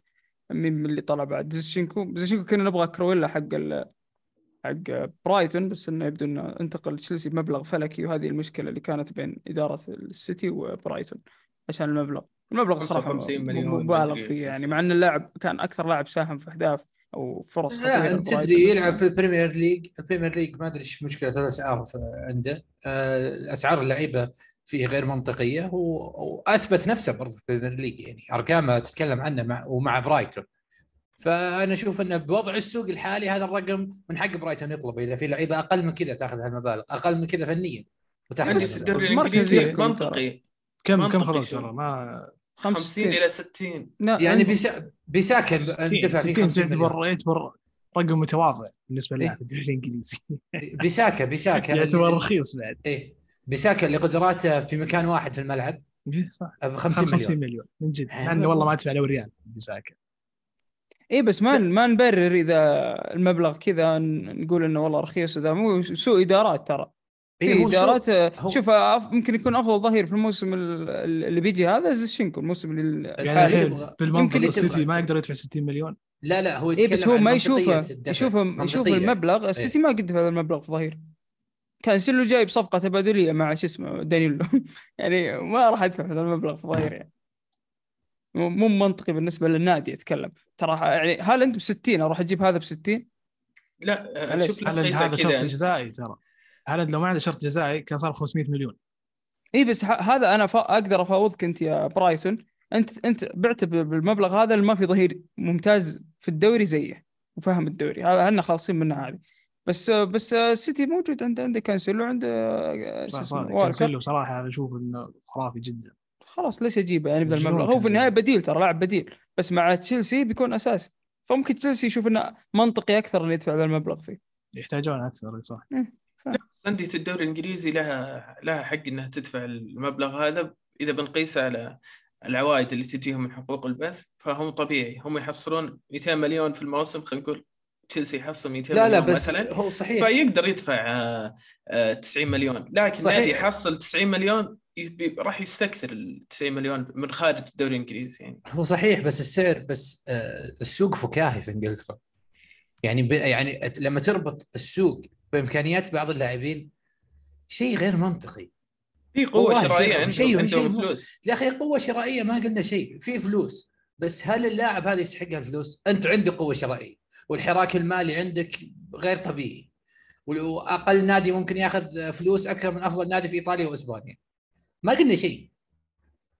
لكن اللاعب هذا اللاعب هذا اللي حطيت ايه اللاعب اللي حطيت هالفلوس فيه هل هو يستاهل هالفلوس؟ يعني بيساكا بيساكا يا ناس ظهير يمين لعب في كريستال بالاس موسم ونو... موسم وكان لا بأس به، اخذ خمسين مليون. هذا مو طيب كان كان اكثر لاعب افتك كور في الموسم هذاك، اكثر مدافع اعطيه خمسين مليون عشان اكثر لاعب افتك كور. لا بس عشان مانشستر يونايتد اللي شراه خذ خمسين مليون، فهمت علي؟ هنا الفكرة هنا الفكرة ترى هو على على مين اللي يشتري، مو مين اللي يبيع. هو ما هو مو مو بكم تبيع، اللي بيشتري كم بيدفع، يرتفع السعر باي ديفولت. بيساكا اي بيساكا يعني بيروح يعني, يعني ليساندرو إيه. ليساندرو مارتينيز أرسنال كان طول الموسم يبغاه، طول عفوا موسم انتقالات كان يبحث وراه أكثر حتى من أرسنال، أكثر من يونايتد، لا أكثر حتى عفوا من اليونايتد. إني مفكر إنه راح أرسنال، أنا من كثر ما أنا كنت خلاص مصدق إنه بيجينا خلاص إلى الحين. آه كل اللاعبين في أرسنال إيه. لو خلينا إيه. كل يعني. بس صراحة السعر اللي راح فيه أنا فرحت إنه ما جاء أرسنال. السعر اللي راح لساندرو لليونايتد إيش بعوبة، مو منطقي المبلغ اللي أنت دافع فيه. طب إيش رأيك بسوقكم؟ ترى ما قصرنا معاكم، عطيناكم مدرب لاعبين كويسين اذا تاهلتوا الابطال اعطونا شوي من فلوس. السيتي اخر ثلاث سنين يعني يعني مكرمنا بلاعيبته، لكن آه يعني لاعب وحتى مساعد المدرب جانا. لا من ناحيه صيف ارسنال ممتاز بالنسبه لي، ارى ان ارسنال ما قد سوى صيف آه فيه تغطيه احتياجات كثر هذا الصيف، من زمان فتره طويله ما سوينا.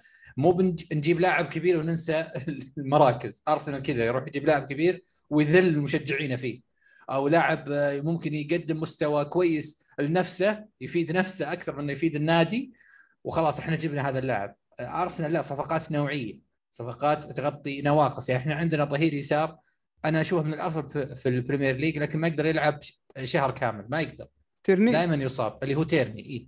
فانت لما تجيب زينشينكو، زينشينكو نفكر انه بينافس تيرني، هو هو اللي بيلعب، تيرني في العياده هو اللي بيلعب في الملعب. ف فاتوقع انه هذه الصفقات هي اللي هي اللي بهذه النوعيه. جوناثان فييرا انا ما اعرف الشاب هذا، انا ما اعرف هذا اللاعب، جانا في لمح البصر الاهتمام قبل ثمانية وأربعين ساعه اعلن التوقيع.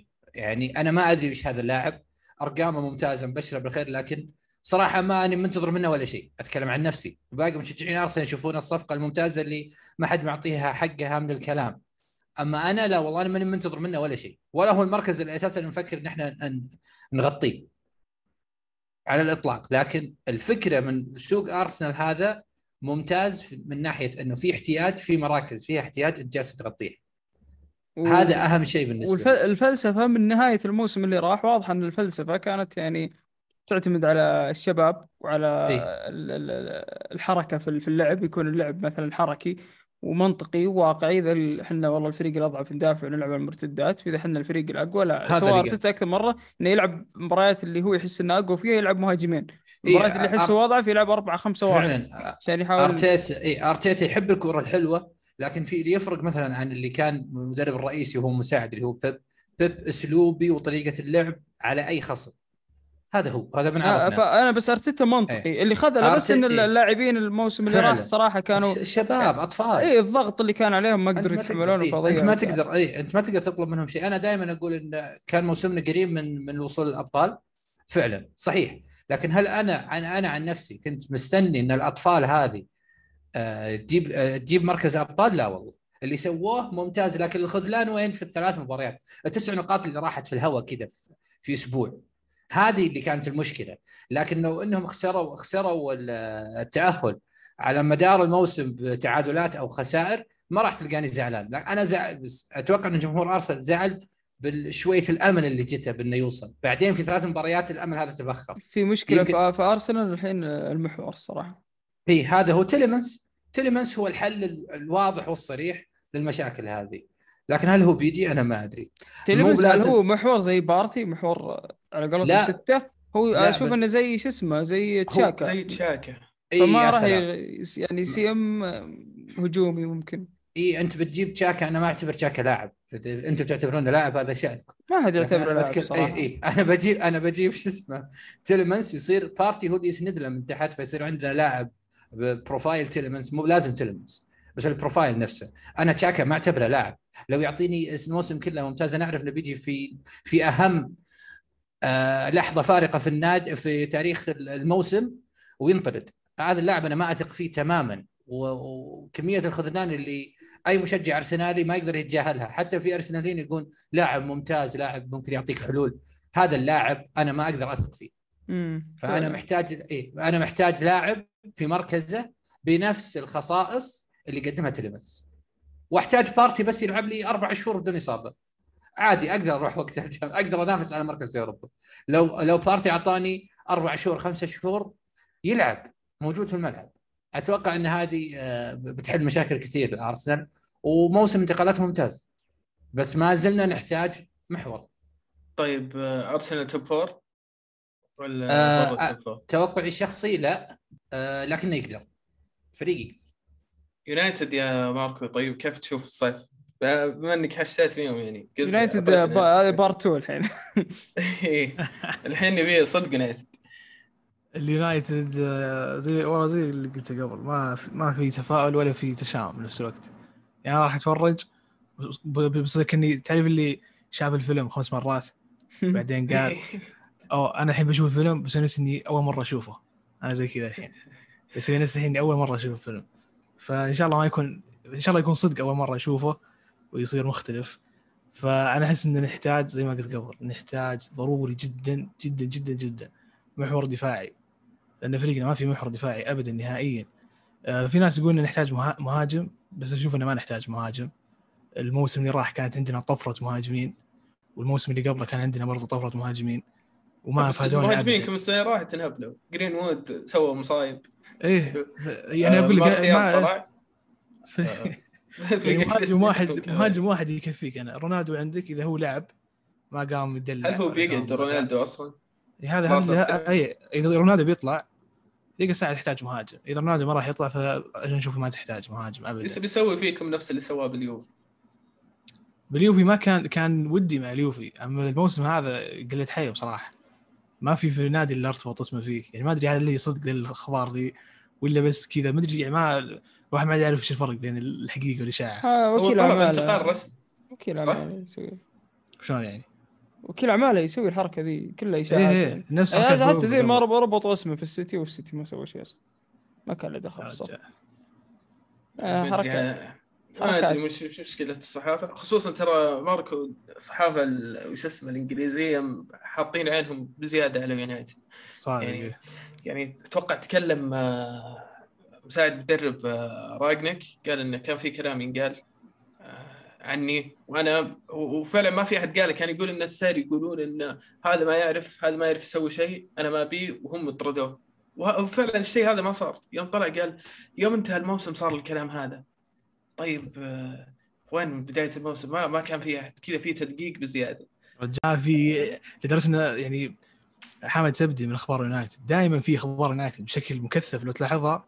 أخبار يونايتد أربعين بالمئة من أخبار الكرة كلها أكثر نادي شعبية في العالم تقريبا أو يعني من من توب ثلاثة يعني نوادي شعبية في العالم فطبيعي يصير. يعني أنا أشوف أشوف إن هي اللي تساهم بشكل كبير بفشل اللاعبين. يعني عندك زي راشفورد راشفورد من أكثر اللاعبين رفع ضغطه في حياتي حتى يمكن أكثر من لو من ماغواير لأن ماغواير أنا عارف إنه هو مو بلاعب أساساً ولا ولا عنده قدرات ذهنية إنه يتحرك. أي لكن راشفورد يمدي يصير زي مبامبي وأحسن بس إنه حيوان ما يبغى يصير. فهمت علي؟ فعندك لاعبين زي كذا يرفعون ضغطك في اليونايتد ما تدري وش السبب ليه يعني إنه يسوون كذا أو يلعبون كذا. فهذا شيء يعني يرفع ضغطك كمشجع إنك تشوفه موسم ورا موسم تشوف عنده مهارات إمكانيات ما ما تستغل ما ما يبغى يلعب ما يبغى يسجل يعني شيء يرفع ضغطك بصراحة. طيب توتنهام بيكون أتوقع أنه منافس على التوب فور ممكن يكون من ضمنهم. تشيلسي طبعا وقع مع ستيرلينج كل الناس دروا خصوصا تشيلسي لعب قبل شوي احنا نسجل في في الجولة الأولى كان كان لعب ليفربول وفولهام وانتهى التعادل.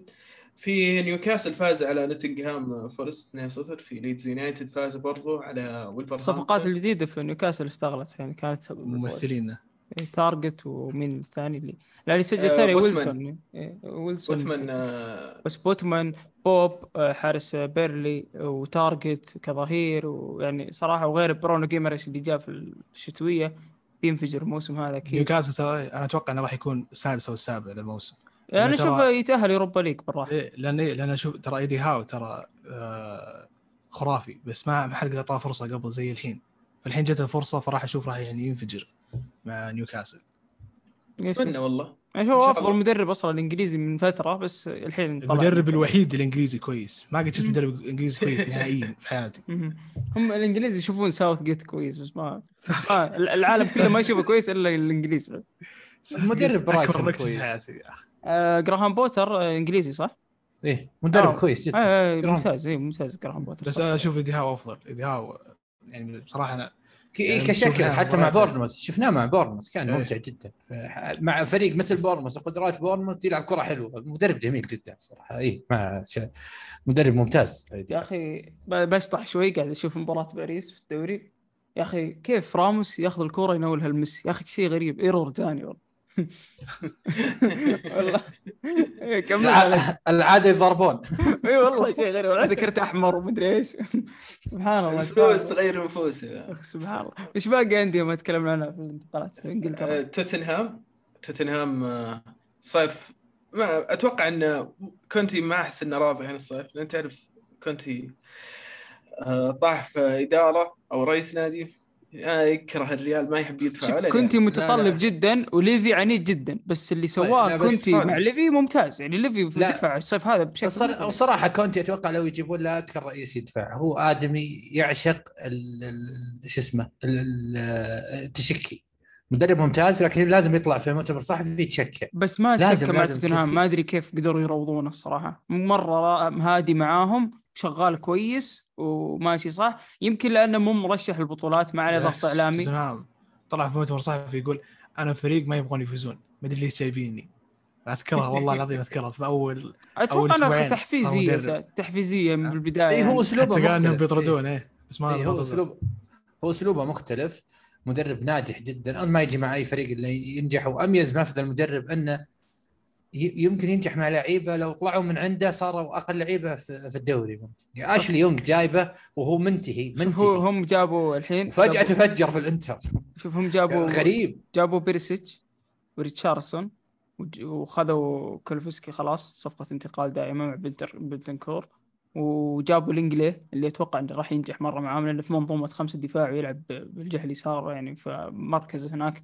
فصفقات يا اخي شوف انها مره ممتازه الصراحه. يعني هم الفريق اصلا اوريدي خلاص، عرفت اللي الفريق يبغى له تكه، يبغى له كم لاعب كذا كويس وينجح ومدرب كويس، فهم جاب الكم لاعب الكويس خلاص. ما ما عنده شيء يعني. اشوف الفريق منافس حقيقي على اللقب، ممكن يطلع الى اخر الامتار، ممكن يقعد الى اخر خمس ست جولات الفريق، ممكن خلاص تنتهي امال هناك، بس ترى منافس الى نهايه الدوري.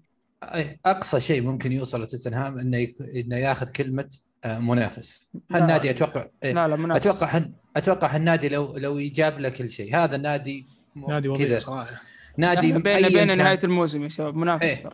ايا كان هذا النادي لو خ... لو حصل على كل شيء بوجهه نظري، تركيبه هذا النادي وتقاليده ان نادي ما ياخذ شيء، بس يعني في ما ياخذ شيء نادي. لا لا, لا بس خلي تركيبه النادي. بس انت عندك كونتي فعلا مستحيل يطلع يعني بدون كنت. بدون ما بطوله يعني. شوفوا في في ثوابت في الحياه، ان باريس ما يفوز بالابطال وتوتنهام ما يفوز بالبطوله. اذا اختلت واحده من الثوابت تعرف ان في مشكله. توتنهام توتنهام تحارب العالميه الثالثه. لا لا فعلا شفت توتنهام والحرب العالميه الثالثه فعلا بتصير. ففعلا لو فاز توتنهام بالدوري بتكون الحرب العالميه الثالثه بدون اي مبالغه. مو منطقي يعني، ما تسمع يعني فريق ثوابت ثوابت ماركو.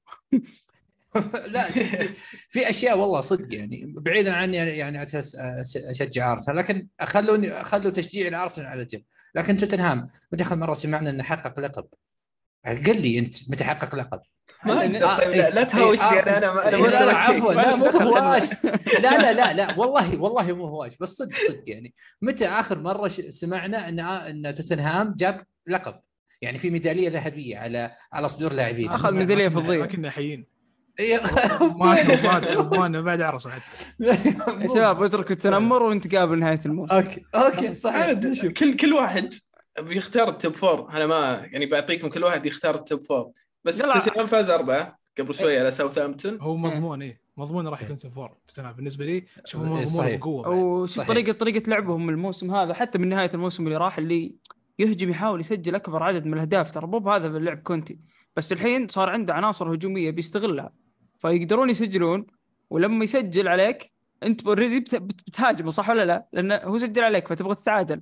والله يضربكم مرتدات من الموسم اللي راح تشوفون مرتدات، والله يضربكم مرتدات يا اخي. حرام سن سن والله حرام ان سن مع توتنهام صراحه يا اخي.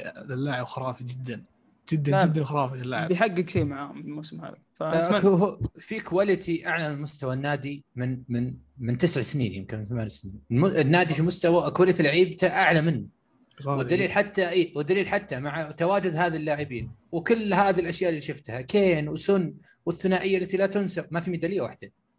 لان النادي هذا مركب على كده سبحان الله، لو تجيب ليش ما تجيب له ما, ما لقب ما يعرف. بس خافي ف... كنت اخر شيء يقول يعطينا حق ذيك يوم يوم كم الانتر واليوفي اللي كيف تروح مطعم غالي وانت ما معك الا عشرة يوم. شكلها هذه الحلقه الاخيره حقت السالفه. لكن لكن والله مع كونتي ممكن ممكن كل هالقواعد اللي قلناها تنكسر، ان المدرب يقدر يسوي هالشيء. يعني عطنا توب فور النهايه بنشوف. انا التوب فور انا اشوف انه مع اني ما اتمنى هذا الشيء، لكن هذا اللي اتوقعه. ليفربول بطل الدوري، مانشستر سيتي هو الثاني، تشيلسي الثالث، توتنهام الرابع. اوف تشيلسي الثالث. اوكي يزيد انت انت كيف تشوف توب فور؟ آه، سيتي ليفربول توتنهام ارسنال. سيتي ليفربول توتنهام ارسنال. خل بس اعطيك بعد خالد يقول البطل شو اسمه البطل السيتي. حلو. ومن بعد وعم وسام السيتي برضه البطل، وعمر برضه السيتي البطل. ف كل الشباب. لا لحظة عمر قال تشيلسي. اي آه صح تشيلسي ان شاء الله. تشيلسي ان شاء الله تشيلسي البطل ان شاء الله. ويقول النجاح نونيز وهالند اذا بنتكلم عنها مرة واحدة هو كصفقات. عمر صفقات كثيرة الدوري الانجليزي فما ما تدري تحدد مين. وخالد يقول نونيز بينجح، فهذه الاشياء انا اقول له بعد برضه برضه نونيز هذا نجاحه مضمون. لو لازم نختار صفقة واحدة ما راح اختار صفقتين، فنونز هو اللي أكثر واحد نجاح مضمون. اللي بيفشل والله في كثير في كثير والله ممكن يفشلون، رحيم راح يفشل هذا يعني باي ديفولت. في فييرا وفيريرا لاعب الأرسنال هذا راح يفشل، أصلا ما راح يقدر يلعب أساسي مع أوديغارد وسميث رو ومارتينيلي، فهذا يمكن ما يلعب الموسم الجاي كامل. كالفين فيليبس حق السيتي راح يفشل لأنه ما هو اللاعب اللي يلعب فيه، لاعب لاعب محور دفاعي بحت. تدري إني نسيت إنه وقع السيتي معه. أي هذا ممكن من اللاعبين اللي يفشلون من بعد. هذا هذا احتياج يونايتد هذا اللاعب. لا لا والله انه مفوخ، شفنا ما جانا شفنا ما جانا اللاعب ترى سيء وصولنا سيء. لا يغرك شوف تشكيله انجلترا ترى خادعه، ترى ترى تخدع تخلي لك اللاعبين ابطال بس هم في الحقيقه مو ابطال. ما في لاعب انجليزي كويس وهم يجيبونهم عشان إيه؟ سالفه انه لازم يكون إيه؟ عندك لاعبين انجليز في النادي. الناس إيه؟ الناس يشوفون ذي اللعيبه في اليورو مع المنتخب يقولون اوه ماكواير اوه رايس اوه فيليبس، بس تراهم دبش والله انهم سيئين جدا. حتى رايس نفس الكلام، اشترى رايس في وستهام ترى اللي جنبه في واحد رايس سيء. ديك ديك رايس مو سيء بس انه اوفر ريتد اوفر ريتد جدا افريج. لا مو مو اوفر ريتد يعني يعني مو كويس بس الناس اعطوه اكثر حق. لا اشوف افريج جدا افريج يعني ما ما بصراحه ما اشوف. طيب لكن طيب اذا بنتكلم عن الانجليزي احنا دخلنا فودن سيء مثلا، فودن لا فودن لا فودن خرافي انجليزي، سميث رو انجليزي، ساكا انجليزي. انا ما اقول لك الانجليز انا ما اقول لك الانجليز سيئين، انا اقول بعض الانجليز اللي تشوفهم في التشكيله زي فيليبس الحين مثلا. فيليبس كان كان اساسي في اليورو ولا لا؟ ماغواير كان اساسي في اليورو، رايس كان اساسي في اليورو، فانتم تشوفهم تقول اوه هذول يلعبون في هذا يلعب في ليستر، هذا يلعب في ويست هام، هذا يلعب في ليدز، ليش ما نشتريهم هذول خرافيين؟ بعدين يجيك فريق كبير زي مان يونايتد يجيك زي مان سيتي يشتريهم على اساس انهم زي زي المنتخب، بس المنتخب قاعد يعطيه يعطيك صوره خاطئه. شوف انا اشوف ايه انا اشوف فيليبس ابوف افريج لكنه راح فريق ما يناسبه صراحه. ما راح فيليبس فيليبس انا شفته في مباراه اليونايتد إيه؟ صقعناهم سته كان سيء حرفيا. السيتي البروفايل بروفايل شو اسمه فيليبس ما ما تحسه ما, ما يناسبهم، لا ما لا طريقه لعب لا عقليه، ما المكس مو مضبوط. اللاعب هو بديل بديل رودري اي ابوف افريج لكن لا رودري يعني مكان فرناندينو إيه. عرفت اللي طالع لازم إيه. نجيب واحد مكان إيه لا لا إيه. بس رودري عاد لو بتكلم بخلص بكره لو بتكلم عند اللاعب. طيب إيه. ماركو التوب فور يونايتد بطل الدوري. يونايتد يونايتد يونايتد يونايتد لا لا صدق هو سيتي انا اشوف لامن حاله سيتي بيفوز بالدوري مره ثانيه. هم دائما اكثر فريق مستعد، دائما في كل موسم اكثر فريق مستعد السيتي، واكثر فريق ياخذ نقاط من الفرق الصغار اترك في المباريات الكبيره يتعب بالضبط. شوف شوف ليفربول اليوم هذا مثال حي. ليفربول فريق قوي مع فريق تاريخي بعد، بس مع فولهام يتبعثر. السيتي هو الفريق الوحيد في الدوري الانجليزي اللي جاء عند الفرق اللا معروفه ذي يسحقهم سحق كامل يعني يحطهم في مكانهم، عشان كذا السيتي ثابت يعني والبقيه هم المتغيرون. عندك ليفربول بيصير الثاني، اتوقع انه فريق قوي بصراحه. انا اشوف يعني السيتي وليفربول ما زالوا اقوى فريقين في العالم. الثالث هنا على مشكلة، الثالث أنا أتوقع توتنهام، يمكن يا الثاني والثالث راح يكون بين توتنهام وليفربول. الرابع الرابع إن شاء الله إن شاء الله نودي إن أرسنال بصراحة، يعني بصراحة أنا قاعد أشوف فريقهم خرافي يعني في في روح جديدة وفي تحس كذا في تفاؤل يعني. يعني لو إني مشجع أرسنال راح أستأنس مرة بهذا الموسم. حلو طيب توب فور ما أتوقع إن ماركو تقريبا نفسك، سيتي بطل الدوري، ليفربول الثاني، وبرضه ممكن توتنهام يداقس على الثاني إلى زي ما قال يزيد إلى آخر أربع جولات خمس جولات كذا ممكن إنه يثبت على الثالث. الرابع أرسنال الرابع ارسنال ايه تشيلسي ما ما اتوقع تشيلسي مره ما لسه في يعني. ويست هام برضه ترى ويست هام يعني ممكن انه يداقش على الخامس خامس سادس. في يونايتد برضه يونايتد يا اخي والله ما ادري ممكن يفاجئنا وان شاء الله انه يفاجئني ويصير الرابع او ينافس على الاقل يحسسك انه في منافسه. يعني ارسنال الموسم اللي راح كان كان اول خمس مباريات اسوا فريق في الدوري فجاه كنت احسب بيها بطار ارسنال. شوف ممكن تغير اشياء تبدل لكن لسه السوق ما انتهى وفي امل يعني انه انديه توقع مع لاعبين. على طاري توب فور البريمير ليج تبي تقول لي زيد عن الفانتسي ولا ما بتقول؟ يعني العالم ان عندنا دوري. اي صح عندنا دوري فانتسي وهذا احلى شيء يعني صراحه اللي احلى شيء في الدوري الانجليزي الفانتسي انه انت تشجع انك غرقت انت اليوم ولا اصبر انت واحد. انا اخر واحد في الدرافت اللي حقنا حق الشباب حق البودكاست هذا حقنا انا الاخير وانا الاخير في الدوري اللي فيه المتابعين بعد وانا الاخير هنا الاخير بس لسه لسه اول نحمي نحمي. شوف السيتي يخسر دائما الافتتاحيه بدل يجيب الدوري. المهم ان عندنا الدوري اللي يبغى الكود حق الدوري بنحطه في في الديسكريبشن حق الحلقه في اي منصه وحتى اليوتيوب ممكن في تويتر نحطه بعد. بس انه اوريدي اعلن عنه وعدد لا باس فيه تقريبا ثلاثين شخص في الدوري اللي هو الدوري العام. أه بنسوي له ابديت بين فتره وفتره. وعندنا الدوري حقنا احنا الشباب حق البودكاست ممكن بعد نسوي له ابديت بين فتره وفتره ونستهبل ونطقطق. ف اللي يبغى يدخل معانا في الدوري العام أه ينافسنا نفس أعضاء البودكاست فحياكم الله. في من كل التصنيفات تتوقع موجودين الشباب فتلقون الرابط موجود في الوصف. وهذا حالات أنت تشجع ليفربول عشان بس الفانتسي وتكتشف أنهم أخذوا الدوري عليك وتقعد تصيح خلي الفانتسي يتبعك. طيب كذا خلاص قفلنا على الدوري الإنجليزي وتوقعات نرجع لها عاد بعد نهاية الموسم نشوف مين المحنك. طيب على السريع هداف الدوري مين توقعان؟ أه سون ماركو آه صلاح عبدالرحمن. هداف الأول والثاني والثالث أعتقد نونز. أنا أتوقع أتوقع هالند بالنسبة لي. على العموم عندنا الدوري الإيطالي دوري شوي يعني ما في شيء ما في شيء أبد يعني تستغرب يعني بطل الدوري ما ما وقع إلا ما لعب والله اسمه صعب الصدق ما أعرفه بس إنه جاي من نادي بلجيكي يقولون إنه خليفة كاكا بطل الدوري قاعد والله العظيم يقولون فأتوقع يعني خصوصا بطل الدوري عندهم مرة صعب صعب مرة تحدده. فبالنسبة للانتقالات ممكن تكون أبرز واحدة اللي هو انتقال بريمير من المهاوشة اللي منطقة اللي صارت بين الانتر واليوفي على المدافع بالنهاية اختار يروح اليوفي. فبرضو عندنا ديبالا انتقل وشفنا استقبال التاريخي راح روما. روما شغالين أفضل لقطة أتوقع في لقطة انتقالات الموسم أتوقع يعني هذه لو عندي في وقت قلنا مساحة حرة هذه مساحة حرة الصراحة كان شيء عظيم شيء عظيم الصراحة. كيف تشوف الجمهور مع ديبالا هذا يعطيك يعطيك لمحة أن النادي من زمان ما جاه نجم من زمان ما دراما يفوز يفوز بالدوري ذا الموسم. لا يعطي لا وبرضه على على كلامه يعطيك ممكن يربى ليك بس دوري إيه. لا ويعطيك لمحه انه انه الجمهور ذا مجنون الجمهور ذا يحب فريقه ايا كان. يعني شوف ايش قاعد يسوي اللاعب مثل ديبالا ترى ديبالا مو مو بميسي مو بكريستيانو لاعب منتهي يعني الصراحه إيه. بيني وبينك لا لكن بس لكن ال ال الاستقبال ويحبون روما يحبون روما مجانين بيأثر على اللاعب صدقني بي ممكن اذا كان بيعطي سبعين بالمئة من اللي عنده أتوقع بيعطي الحين ثلاثمية. لا هو ديبالا لاعب ممتاز لكن ممتاز قبل ثلاث أربع سنين. هذا هذا هذا هذا الإشكالية. لو رجع لديبالا اللي نعرفه في بدايات مثلا ديبالا باليرمو ديبالا بداياته مع اليوفي بشوف لاعب ممتاز لكن هل هو بيرجع هل هو بيرجع للاعب هذا أو لا؟ شوف صراحة مورينو بيخليه ينفجر ترى كله يعتمد على مورينو. أي صح كنت بقول لا. وبالنسبة لي الصراحة جورجي فينالدوم من باريس إلى شو اسمه إلى روما هذه الصفقة أفضل.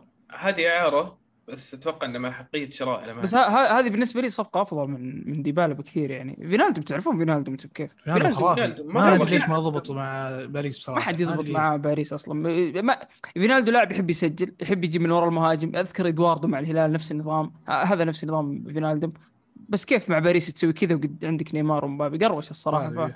ما راح تشرب بس عشان شراب بس يا اخي باريس صفقاتهم كانت غريبه مره. ماركو انت تدري انه كان برشلونه اتوقع عارض عليه راتب خلينا نقول عشرة مليون انا بعطيك نسبه لانه ما ادري كم كان بالضبط جو باريس قالوا خذ عشرين. طيب لو ليه؟ طيب تعطيه عشرين قلها عشان باريس. هم عراه باريس واخذوا باوليستا لاعب ليون اذا ما خاب ظني، جابرييل شو اسمه باكيتا، لويس باكيتا. باكيتا ترى مجنون، ترى باكيتا ممتاز. الحين قاعد تشوفهم، حرام انه راح باريس، حرام انه راح باريس. أه بس على العموم مصيف روما هو الابرز مع اليوفي، لان اليوفي جاب لاعبين مضمونين، جاب بوجبا، جاب دي ماري، جاب بريمي، هذا لاعبين مضمونين. نعطب بوجبا على طول، بوجبا نعطب ومو بلاحق على كاس العالم حتى، بس يسوي شيء ابدا. بوجبا هو اللي انتهى صدق، بوجبا في ايطاليا بيسوي اللي ما تسوى، بتشوفون بوجبا ما اللعب، ما في مجهود بدني، ما في شيء. يعني ما في، بسلم على على وش اسمه رئيس النادي وعلى على قري وجت إصابة، مو معقول. بس مع مع الوقت بيرجع وبيلعب كويس، وكيزا بيرجع، وعندك دي ماريا لاعب مضمون يعني صراحة. عندك فلاوفيتش راح يكون خرافي، عندك فلاوفيتش اه يا فلاوفيتش. فانا بالنسبة لي اليوفي هو اللي يعني هو بينه وبين الانتر صراحة. ميلان نعطي، ميلان يعطي العافية خلاص.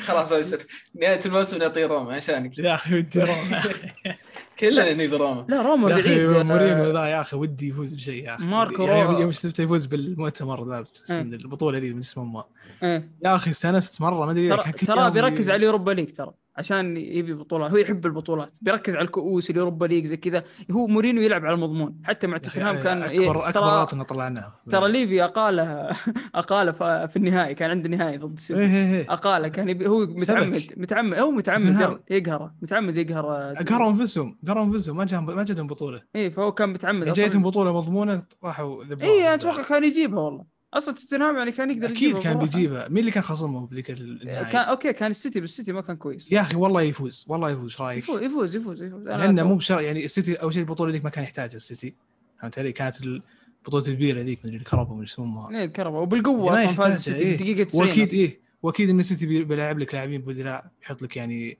الحارس الجديد ما كان يلعب، ما أعتقد إنه بيلعب بدلاء، لكن لكن فالك الدرع الخيرية لا لعب بلاعبين بدلاء، حارس بديل يعني دخل لك بدلاء شوي، ما يهتم ما يهتم كذي يعني. السيتي قوي مرة حتى بدلاء، وبرضه متأكد مليون بالمية يعني، بس ما ينفع نقول لو لو إنه مورينيو راح كان يفوز ذيك المباراة. مورينيو نهائي، مورينيو نهائي، مورينيو ما يعرف أحد في النهائيات. مورينيو هزم غوارديولا في نهائي كاس اسبانيا بشكل محكم. ايوه هذه هذه لعبه، هذه لعبه مورينيو طريقه ما انساها، انا ما اقدر انسى شلون كان بيبي يقطع كرة من المدافعين، ذيك مباراه تاريخيه. ايه هو من الخام القديم، من خام انشيلوتي. بيبي كان يكسر كان يكسر بناء برشلونه من المدافعين، طالع لهم الشوط الاول قاعد في حلوقهم. ذيك المباراه للتاريخ الصراحه، فيها فيها صفقات ممتازه زي عوده لوكاكو الانتر، فرجع البيته. ف شوف برضو الانتر جابوا انا ف يعني كويس، انت ما مو ناقصهم شيء، كان حارس ومهاجم بس. حاول باريس ياخذون سكرينيار، يعني يحبون الفسق، هذا النادي يحب الفسق. عندك كيمبيمبي، عندك ماركينيوس، راموس، ابي لا لا كيمبيمبي كيمبيمبي ترى كويس في فيفا كيمبيمبي ترى دفع لا بس بس بس عادي والله. أنت تذكر مع يوم كان مع توخل قبل يوم هو هو بيجي باريس، راح نتكلم عن باريس. هو مدافع جيد لا أكثر ولا أقل، يعني لو بجيب سكرينير هذا أبجريد تاريخي على كيمبيمبي. لا أنا قصدي يعني. إنه عندك مو باحتياجك يعني، مو بنقص. مو السيتي ما يحتاج أحد، سيتي أصلاً جاي يخرب الكورة. عفواً باريس باريس كلهم كلهم. أحسن تضربني أنت من أول. لا كلهم ما ما كذبت. ترى بطلع من من الحلقة. طيب ميلان غريب صراحة أنا بالنسبة لي، فبفضفض بدل خالد الحين. نادي جاي بالدوري مو يعني ما ما في أي شيء كذا قاعد يصير يخليه يأمل كنا ممكن يصير حتى المركز الثاني. يعني شفنا الأندية اشتغلت، اليوفي اشتغل كويس، الانتر مكمل، بس يعني ما ودي أقول إنه جاب الدوري صدفة. ميلان اجتهدوا صحيح وحقق الدوري، لكن في برضو في باقي باقي كم كم مركز يحتاجون يدعمونه. في كلام عن زياش إنه باقي للحين يفاوضونه ممكن يجي، فإذا جاء يعني في أمل. ف... حتى سيري دقت معي في السالفة، قاعد أسولف جاي يقول لي يقول لي ميلان. على العموم توقعاتكم للتوب فور ماركو؟ نشوفك خل دري إيطالي يا أخي. مو بصراحة صراحة ما أهتم دري إيطالي، فأقدر أقول لك أربع فرق كذا على طول ذبها وبس، فما فما فرقت معي صراحة. لكن أنا ودي ودي بروما يفوز هذا اللي اهتمه، ودي بروما. لكن التوقع والود شيء يختلف يعني، فأتوقع اليوفي اليوفي قوي مره هذا الموسم. من مدرب ومن مدرب أليجري اي خلاص الجماعه واضحه اليوفي بيفوز بالدوري. آه الثاني الانتر، الثالث ميلان، الرابع يا رب يا رب يكون روما. انا الاول والثاني بين انتر واليوفي الصراحه. ما ما ما اقول لك الانتر بطل بطل، واحد منهم بيكون بطل والثاني بيكون وصيف. الثالث ميلان اكيد لان فريق ممتاز، فتاهل للابطال شيء يعني منطقي جدا ويمكن شيء خلاص مسلم انه بيتاهل للابطال. الرابع في منافسه حلوه ترى المركز الرابع كالعاده كل موسم ترى، بين يجيك نابولي روما لاتسيو واتلانتا. مدري اتلانتا شوي في مشاكل، نسينا اصلا ان روما اصلا متعاقدين مع بيلوتي يعني جابوا مهاجم عندهم ابراهام برضه. ف لا لا روما كويس، روما لو تاهل الابطال كويس ترى يعني. روما بعيد عن الابطال ايه تعتبر بطوله اللي يفوز يروحون الابطال. اي فروما متى اخر مره كان في الابطال روما؟ آه ايام كانوا ألفين وثمانية عشر. اي بس مره بعيد اربع سنوات وصل... اي او ألفين وتسعة عشر وصلوا نصف النهائي مع ليفربول ونافسوا وكان يعني بس انا طاحوا طيحه قويه ترى. اي شفنا بعده مره خلاص حتى يوروبا ليج يلعبوا لهم فتره حتى يوروبا ليج. كان دي فرانشيسكو كان كان ماسك الفريق يعني بشكل صح. طيب عبد الرحمن وانتوا بدر بعد ايش تتوقعون؟ انا اتوقع انه بين الانتر واليوفي. اتمنى الانتر، انا احب الانتر الصراحه، اتمنى الانتر يحقق الدوري وهو قريب مع مع اليوفي في تحقيقه. لكن لو ان توقع توقع أليجري واليوفي وصفقاته، اتوقع انه أليجري هو بطل او اليوفي بطل الدوري، انتر الثاني، الثالث ميلان، الرابع نابولي. اوه نابولي اوكي. طيب بالنسبه لي اتوقع اليوفي ممكن يحقق، هي بين يوفي انتر كالعاده، ف بس اتوقع ان اليوفي بيكون افضل. خالد بيزعل صراحه والله زعلنا سؤال ما معليش ابو خالد يعني تدري ان نحبك كلنا وذا، بس يعني شوي واقعيه. اليوفي اجهز شوي بس ان في علامات استفهام شوي يعني، عندهم احتياجات مو قاعدين يغطونها من ست سنوات. يدرون يحتاجون ظهير يمين، يحتاجون ظهير يسار، لانهم مو قادرين يجيبونه يعوضون النقص هذا. معتمدين على دانييلو، شايف نفسه كافو وكابتن الفريق وقاعد يحفز الناس ويقول إن أنا أحس إني قائد. فنشوف نهايته. بالمركز الثالث ميلان محجوز أتوقع. الرابع أعتقد إن روما بيكون أقرب، مع مع إن في فيورنتينا شغالين صح الصيف، في في في أسامي يعني كويسة جايبين. هداف الدوري بالنسبة لكم؟ لوكاكو لوكاكو وفلاهوفيتش يعني بينهم. ماركو فلافوفيتش حق اليوفي هذا خرافي، ذا شفت لقطات يعني بصراحة أشوفه مجنون كويس فيفا مجنون فيفا. عبد الرحمن أتوقع أن فلافوفيتش هو بيكون الهداف كالعادة. بدر يعشق الخروج على المألوف، بختار لو تار وأنا ممكن يكون. لا ما ما خرجت على المألوف. لو ت... لو تار ممكن يصير أفضل لاعب في إنتر. أنا بالنسبة لي شوف أفضل لاعب. لو تار مو باللاعب اللي يجوه، لكن مو باللاعب اللي يروح على المرمى، مو باللاعب اللي يروح على المرمى، لكن أفضل لاعب يمكن في إنتر بالنسبة لي. أنا أحب ذا اللاعب، ولاعب ممتع جدا و... ولاعب حلول ولاعب منصة و... جميل جدا، لكنه يروح على المرمى يسجل مع تر. هو هو أصلا ما يحب، مو لاعب الجوعان اللي يبغى يسجل اه. كل هجمة. فعلا. فعلا يس يس عادي غير. انا انا لا لا ما ما تغير له. لا لا لا مو بالمهاجم بغير بطل الدوري انت توني السواد يعني. لو لو بنشوف الاسامي حقت لاعبين الانديه او التوب فور اللي ينافسون، شوف انت اللاعبين مثلا عندك في الانتر عندك باريلا، عندك سكرينيار، عندك لوتارو، هذول اللاعبين يقدرون يلعبون في اي نادي في العالم. قيس على عاد انت قيس على اللاعبين اللي موجودين فاليوفي أو أو ميلان أو الأندية الباقية. فأعتقد أن الإنتر غيرت رأيي أنا عشان نهاية الموسم. بخليك تقص كل مقطع كل واحد توقعاته ونشوف آخر شيء من المحنك. أوكي طيب أه، توقعات العيال سام سام توقع ميلان، أنا ما أعتقد، و أه، خالد توقع ميلان برضو. طيب عندنا الحين بايرن بايرن بناخذ لفه على بايرن باريس بحكم ان دورياتهم يعني ما تعتبر تنافسيه نفس الباقيين. بايرن كالعاده بطل الدوري. كيف تشوف ماركو صيف بايرن؟ ماني وغرافنبيرش ما ادري اسمه صعب، وحكيم مزراوي يعني لاعبين كويسين. هم وقع مع نصراوي هم آه مزراوي مزراوي مو بنصراوي نصراوي ما ادري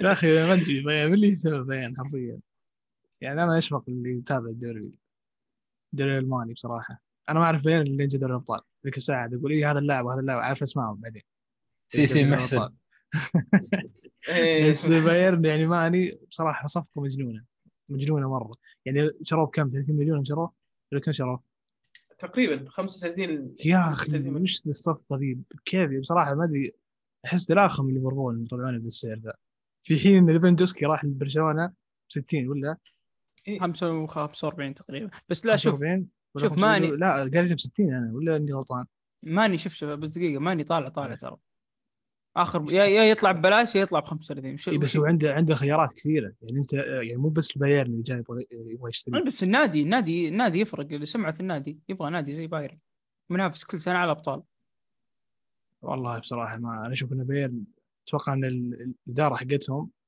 يهود بصراحه يعرفون كيف يعرفون كيف يكفون اليد عشان يشترون صفقات يعني حقتهم ما ما اذكر انه شرى صفقه غاليه ابدا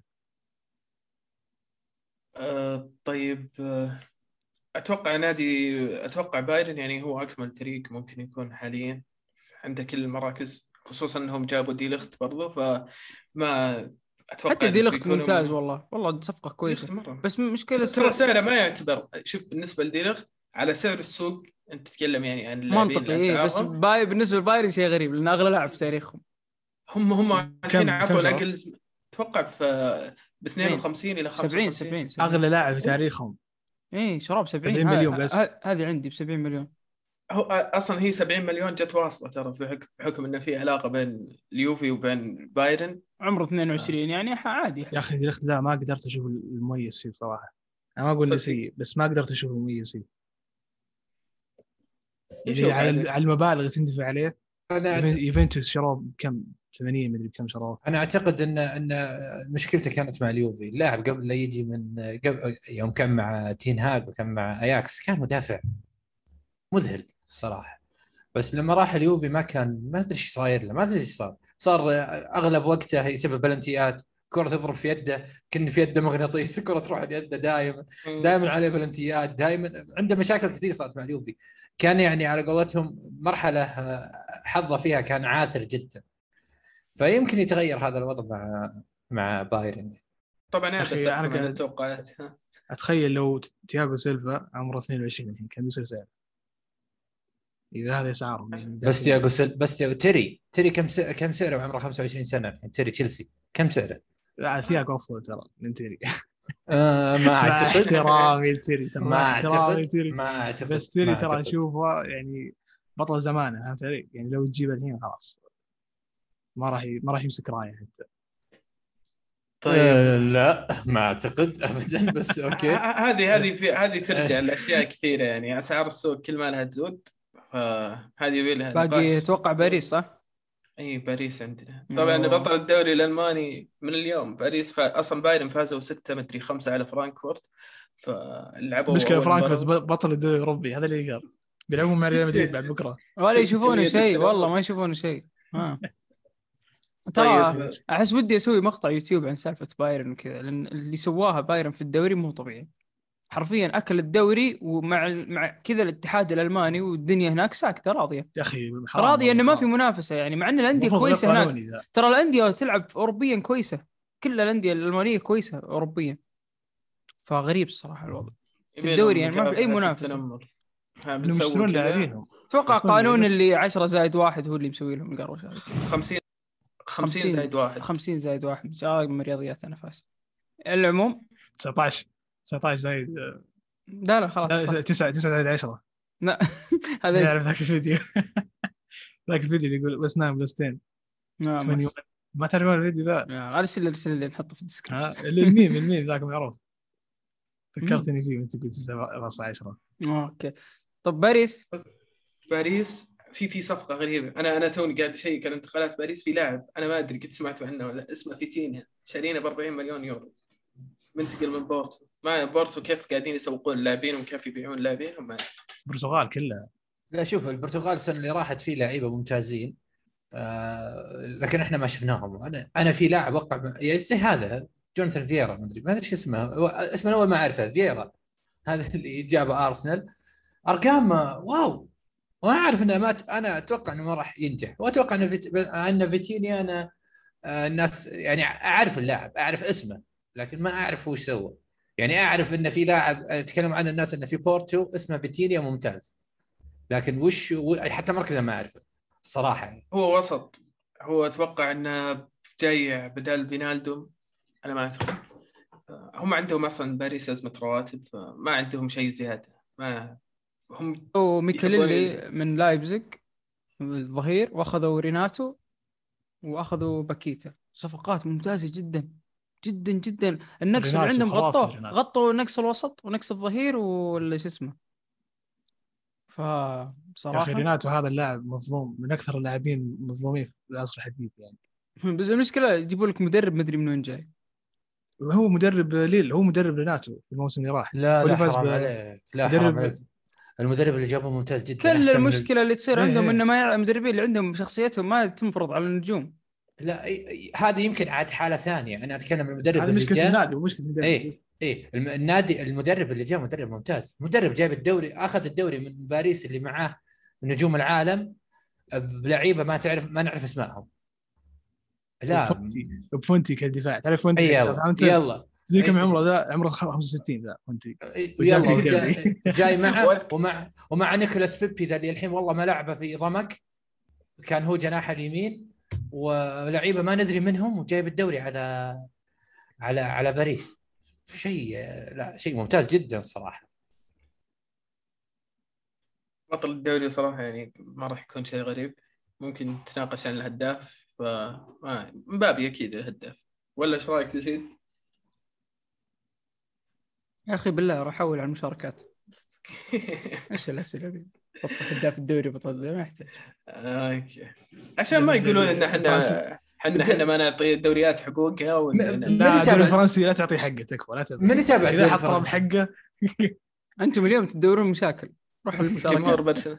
هو انا قايل لك من اول عبد الرحمن بيتاوي اسال الدوري السعودي، اسال الدوري السعودي واللي صار راح يكون راح يكون احسن من البريمير ليج. والله ما بيتاوج ولا شيء، بس الصدق يعني اللي تابع الدوري الفرنسي حساباتهم كان في تويتر تابع تتكلم عنه، ما في احد يتابعه الصراحه. يعني يمكن الالماني له ناس بس ما لهم صدق، ما لهم سووا لنا سبسكرايب، انت تحمل تسوي حساب وترجع تسوي سبسكرايب.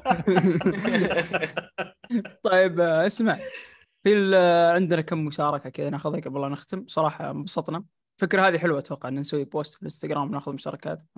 حقين تويتر متخاذلين الصراحه، يشوف الحلقه ما ما يعطيك وجه. فناخذ الاسئله المشاركات اللي جتنا من الانستغرام. سالت على اخر شيء يا شكلك عصبت. عاطف يقول توقعوا موسم ناجح اكثر الهالند ولا ليفا؟ توقع ليفا هالند مين اللي ينجح؟ ايش رايكم؟ ما اتوقع مقارنة شوي غريبة بحكم اختلاف الدوري، بس نسبة نجاح ليفا أعلى بحكم الدوري أسهل يعني بالنسبة للمهاجم. ها شباب، هالند ليفا؟ بالنسبة لي ليفا، ليفا خلاص خبير، والدوري الدوري أقل حدة وأقل اختلاف من اللي يمكن يواجهه هالند من ألمانيا لإنجلترا، فأتوقع أنه ليفا ليفا ليفا بيقدم موسم أنجح.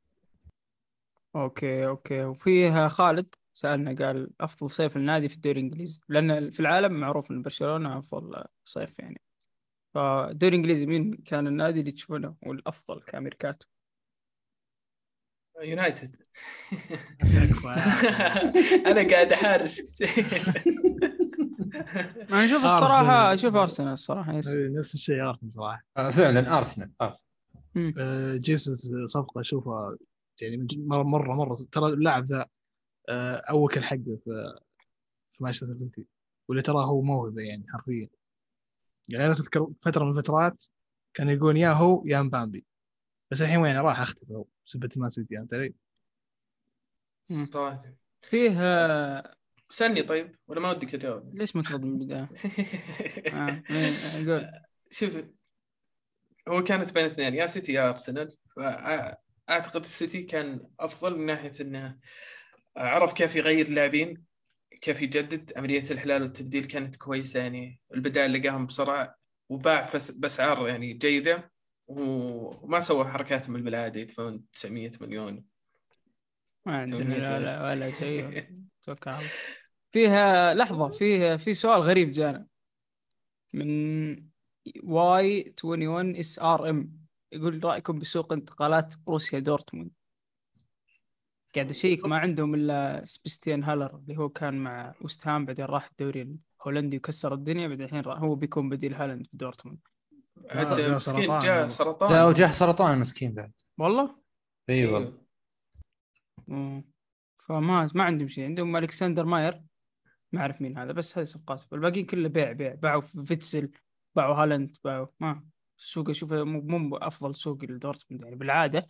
هم بقاله دائما كذا اصلا بالعاده، بس انهم يعوضون ما عوضوا يعني ما عوضوا للمهاجم بالصيف هذا باكاديميته بيعوض الحين بيطلع لهذا الموسم خمسه لاعبين من اكاديميتهم بيفجرون الدنيا. الموسم الجاي يبيعون بلينغهام مئتين مليون. اوه بلينغهام انجليزي. اوه محتاج يونايتد شو شغلك مئة مليون بالراحه. في كم سؤال عن أفضل صفقة أسوأ صفقة، بس أتوقع أن تكلمنا يعني عنها بشكل كبير، ورسل عن هالند برضو جاوبنا عنها. ففي سؤال اللي هو إيش اللي هو أو بن محمد يقول إيش الشيء المطالب من برشلونة الموسم القادم، وهل ممكن برناردو يروح برشلونة؟ أنا أشوف برشلونة مطالب بالدوري، غير كذا ما موسم فاشل، وبرناردو في احتمال يروح برشلونة، كلام كان من الشتوية ف. ممكن يروح. برناردو كان يبغى يروح أتلتيكو في موسم اللي راح، إذا نتذكر الدرع الخيرية كان لما بدل جوارديولا كان يبكي لأنه كان يشاعات إنه خلاص آخر مباراة له. هو اللي فهمت إنه مو مرتاح في إنجلترا، يبي يبي يبي يرجع إسبانيا أو يبي يروح إسبانيا، بس أقسم بالله بحسدهم حسد مو طبيعي لو راح لو راح برشلونة. ناقشنا عن اللاعبين اللي يروحون إسبانيا. برناردو أول ما يروح إسبانيا خلاص باي ديفولت هو مرشح للبالندور. صحيح. خرافي برناردو سيلفا مجنون. يعطيك حلول كثيرة تقدر تلعبه. لا بعدين المراوغة حقته هو أقرب واحد شفت الميسي يراوغ يعني سرعة سرعة رجلينه سريعة مرة، وفوق كذا يقدر يدافع. يعني أنا يوم شفت جوارديولا يلعب وسط أول مرة قعدت أضحك عليه، قلت شو عمو جوارديولا يلعب وسط وضبط وسط يستلم كورة يوزع ممتاز، بس إنه إيه قدام أخطر شوي. يعني أفضل كلام هو قدام أخطر، بس يعني هذا معناته إنه مرن، هم تعرف يعني معناته إنه ما ما راح يورطك لو بغى يأخذ أدوار دفاعية.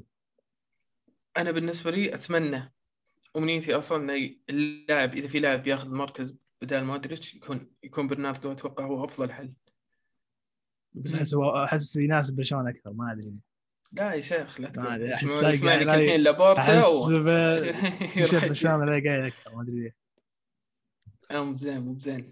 في مشاركة عن الدوري السعودي إم إيت ال ال إكس إكس إكس فهد كومنتيتر هذا شكله. يقول أشوف أعظم ميركاتو البرشا من سنين، وتوقعتكم الموسم الشافي توقعت تكلمنا عنها، بس كان يتكلم عن قضية كنو واحتمال منع الهلال من تسجيل فترتين، هل الأسماء كافية لمدة فترتين قادمة وتقدر تنافس على آسيا والدوري؟ طلع القرار أن الهلال ما راح يسجل أو رفضت التدابير الوقتية، فخلاص الفترة هذه مع الشتوية ما راح يسجل.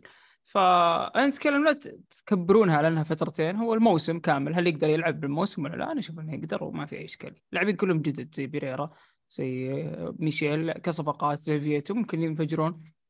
تجديد عقد جانك مع اللاعبين. الشتوية اللي صارت الموسم اللي, اللي راح هذه ترى عن ثلاث فترات انتقالات صراحة. أحس إنهم كان فيه كذا حاسين إنه بيتوقف الفريق. والله يمكن القضية بدت بدت يعني كان من بدري. يقدر يقدر يبيع ولا بس ممنوع إنهم يشترون؟ ما يقدر ما يقدر يبيع يقدر يبيع يقدر يبيع عجلتهم ليتهم يبيعون الحمد لله أول واحد. خلت ترى كان مفيد والله في آسيا. لا والله لا مفيد أبدا مو مفيد والله أكثر لاعب مفيد. أنا أنا بقول لك تصريح الله يسامح الواسطات بس. أي والله أي والله نشهد. خلوا خلوا الحين السؤال أكثر واحد غير مجدي في حياتي. سؤال سؤال ركزوا على السؤال. هل الهلال ينافس أو لا؟ الهلال بتكلم أنا عن الهلال زين يا طاري الهلال بتكلم شوي. آه آه الهلال يقدر ينافس، لكن آه أنا زعلان جدا من القرار. وإذا على المنافسة فعلا الهلال يقدر ينافس، وميركاتو الشتاء يمكن أفضل ميركاتو أنا شفته للهلال عموم، فما أتوقع أن موضوع المنافسة مقلق. والشيء والشيء اللي أنت قلته برضه يزيد هو أن تجديد عقد جانك هو هو الفارق في أن الهلال ممكن ينافس أو لا بالنسبة لي، تحديدا في الدوري، لأن المهاجمين المناف... المهاجمين المنافسين مستواهم عالي، واندفاعك المحلي رايح في داهية، فتجديد تجديد جانج اتوقع انه محوري في موسم الهلال، واتوقع الهلال يقدر ياخذ. وحتى لو تلاحظ ان تجديده موسم واحد، فكانوا حاسبين ايه حساب اللي يعني في المفاوضات انه بس الموسم هذا بس ما اجلس معانا اي اجلس معانا عشان ما راح نسجل فعلا. واضح اي ايه. فانا اتوقع انها اللي يقدر ينافس يقدر يحقق الدوري، وحتى اسيا يقدر ينافس عليها كلها صفقات جديده يعني زي سهله جدا يا اخي يقدر ينافس عليه إيه؟ يقدر ينافس على اي بطوله بالسكواد اللي عنده. صدق انه قرار زعلنا، قرار ما كنا حابين نشوفه للهلال، لكن هل هذا اثر كبير على على منافسه الهلال؟ لا امم فعلا اتقدر رب ضاره النافعه، ممكن تغير اشياء ونشوف لاعبين ياخذون فرص، شباب ياخذون فرص زياده. ناصر زميلنا من الكورة يسأل يقول كيف صيف انتر والاتحاد؟ انتر تكلمنا عنه، بس شو رايكم في صيف الاتحاد يعني حتى الآن؟ طارق حامد آه بس أتوقع الاتحاد جتهم صدمة القرار حق منع التسجيل آه. وف... بس الحين يقدر في الصيف هذا يقدر والله، بس هل هم معهم فلوس؟ هنا السؤال. لا, لا كل كل أندية من ناحية فلوس ما في مشكلة، عادي في فلوس. بس أنا أتوقع أن القرار هذا المفروض أنهم كانوا متوقعين، هم عارفين إيش مسوين. اتمنى انه اتمنى انهم يكونون حاطين في حسبان انه بيصير معنا شيء هذا، فخلينا نجيب مهاجم او لو اعتمادهم على هنري كامارا بينهي موسمهم. هنري كامارا كمهاجم كمهاجم ما راح ما راح ما راح يسوي شيء. اوكي ما راح يسوي شيء ما راح يسوي شيء اذا اذا فعلا ما جابوا مهاجم، اذا اعتمدوا على مهاجم في الأكاديمية ولا انا ما اعرف لهم صفقه غير طارق حامد. ما ادري هم عندهم عندهم صفقه محليه. يا احمد شرحيلي ممتاز جدا مدافع إيه. الشباب، واحتمال واحتمال ظهيرهم اليمين برضو يروح النصر احتمال. ف ما اشوف ان انا ما اشوف ان صيف واحد نافس على الدوري لاخر جوله. ما هو ما هو صيف مميز، وبالذات اذا انت بتعتمد على كامارا. ويعني صراحه ما في صيف مثل صيف النصر، نكون منطقيين. النصر لا مدرب ولا لاعبين، يعني تجيب برودي غارسيا غارسيا غارسيا جماعه الخير في السعوديه الحين شيء شيء محترم صراحه. نونو حق الاتحاد انا صدمت يا رجال، بس السالفه اي بس نونو ما يقارن بغارسيا. غارسيا جاب غارسيا جاب الدوري الفرنسي مع شو اسمه مع شو النادي اللي كان يدربه ااا اسمه ااا نايس نيس نيس اتوقع مارسيليا او هو نافس مع مارسيليا. فيعني لا قا قارسيا ليفل ثاني الصراحه صراحه شيء شيء شيء بس ترى مو مو فايزين ترى الهلال بيفوز ما ما ندري. بس تتكلم عن السوق يعني. انا اقول لك يا كمنطقي مره النصر مشكلته اداريه يا اخي. النصر فريق اداري يخرب نفسه يعني. أنا بصراحة ما أدري ليه يسمون كذا. بس ترى المدرب يقدر يغير الأجواء، لأن حتى سمعت إن المدرب قاعد يقول للفريق وللإدارة إن ما نبغى نطلع برا الملعب، ما نبغى ندخل في أي قضايا ثانية ولا مستحيل. خلاص النصراوي ما بيموت لو ما يطلع لو ما يقدر يطلع برا الملعب. فنشوف لا. لا أو على الأقل منافس. وأنا أنبسط لما أشوف لاعبين ومدربين زي كذا في السعودية. فأنا أتمنى صراحة أشوف مباراة، أتمنى أشوف الديربي ما يكون من طرف واحد سواء النصر أو الهلال. أتمنى أشوف الديربي يكون ممتع يعني، ويكون في الملعب ما يكون برا الملعب. ف... صحيح هذا أهم نقطة اللي قلتها. صحيح نبغاه في الملعب صراحة. طيب أه محمد الدوسري حبيبنا يقول هل ليفا أوفر ريتد وإنه مش قد تطلعات جمهور البرشا؟ لأن إحصائياته في تضييع الفرص كبيرة بالنسبة إلى مهاجم يراها الكثير أفضل مهاجم آخر ثلاث سنوات. يقول ملاحظة أنا ما أشوفه مهاجم سيء، بل هو أقل من أق... بل هو من أقل المهاجمين الأساطير آخر عشر سنوات اللي منهم سواريز وهاري كين وزلاتان. يعني شوف بالعكس ليفا يعني أفضل من زلاتان من ناحية أرقام كثير. هذا قارن هاري كين بليفاندوسكي مشكلة ذي. خلي هاري كين أوكي بس أنا أحب هاري كين بس عاد يعني لا لا أنا أشوف ليفا بالعكس مو أبدا مو يعني ما آه. ما يقال عنه كذا. أوكي هو يضيع كثير بس يسجل كثير، فهذا لأنه مهاجم طبيعي. المهاجم يضيع خصوصا إذا المهاجم يتمركز صح، فتجي في المباراة عشر فرص يسجل منها خمسة. طيب تضيع النص أوكي بس سجل النص. فهمت علي؟ احنا نتكلم عن لاعب من قبل سنه او سنه ونص ما في ما في شك بين اي واحد يعرف اللعبه انه يقول ناخذ لاعب في العالم. فمع كامل احترامي الراي ابدا مو اوفر ريتد. ليفا ليفا مهاجم يستحق كل المدح اللي ياخذه او المستوى اللي الناس حاطينه فيه. مهاجم كبير كسر رقم جيرد مولر بعد. مهاجم مهاجم كبير مهاجم خرافي خرافي فتاك فتاك يعني. طيب ما لو ضيع ما لو ضيع مثلا عشر تلقاه مسجل ثلاثة. فهمت علي؟ لكن مثلا لوكاكو أو مثلا مهاجمين ما ودي أذكر أساميهم لو ضيع عشر عسى يسجل واحدة عسى يسجل واحدة. بدر شو رأيك؟ آه يعني ما ما حد يختلف إن ليفا من أفضل المهاجمين آخر السنوات. آخر عشر سنوات من أفضل المهاجمين، ممكن ما يكون الأفضل بس إنه من الأفضل بالنسبة لي. إذا بختار واحد يعني بختار سواريز، يعني إذا هو أفضل مهاجم آخر عشر سنوات. تدري كذا إحصائية كذا غريبة شفتها، تدري إن التوب عشرة اللي صنعوا أهداف في العقد الماضي المركز الأول ميسي، الثاني سواريز.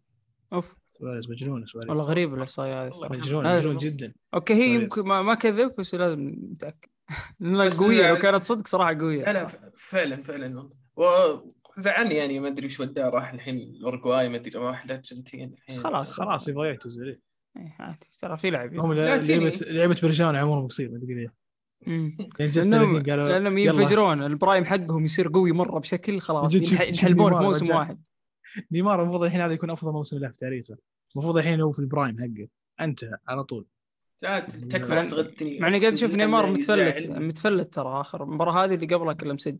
والله لو يتفلت ويسجل ويجيب هداف الدوري واكثر صانع لاعب ذا. تدري ليش تفلت؟ لانه قالوا بيطيرونه ف لا يروح لاعب ما عنده اي طموح ما عنده اي تفكير. هذه كانت يسوون دراسه على نيمار هذا. لا ما في دراسه ولا شيء، عقليه برازيل يعني.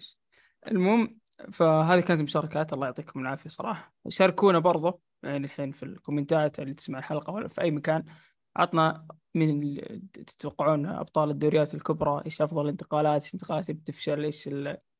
آه...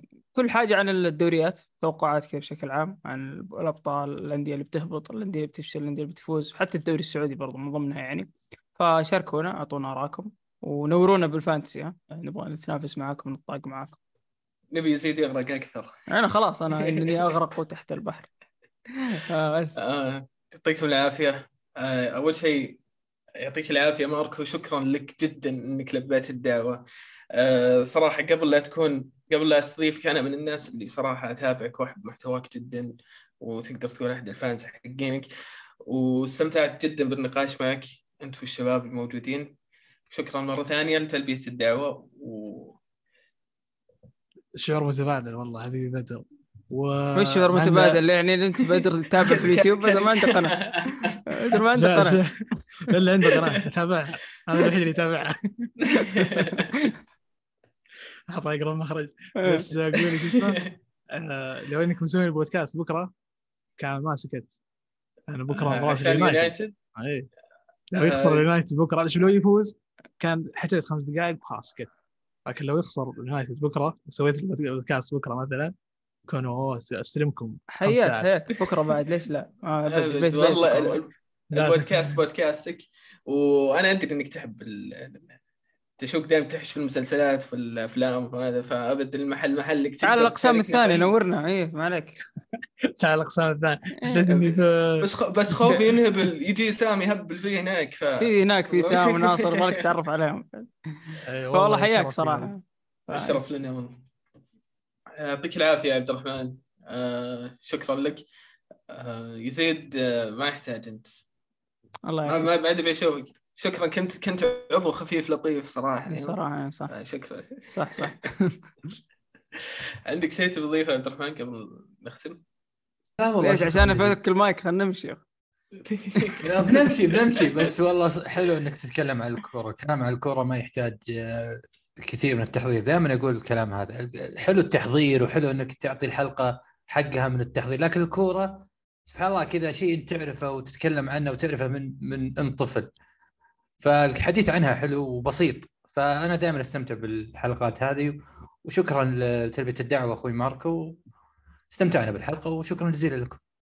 وبس كذا نكون وصلنا لنهاية الحلقة، لا تنسون تقييم البودكاست، قيموا قيموا قيموا قيموا صدق مو باستهبال، لا تنسوا تقييم قيم. إيه إيش فيك يعني يسمعونك ألفين ثلاثة آلاف يقيم اثنين ليش يا شباب؟ ما كلهم قيموا ولا ما عاد جاي مرة ثانية والله قيموا ولا ترى ما نجيب ماركو.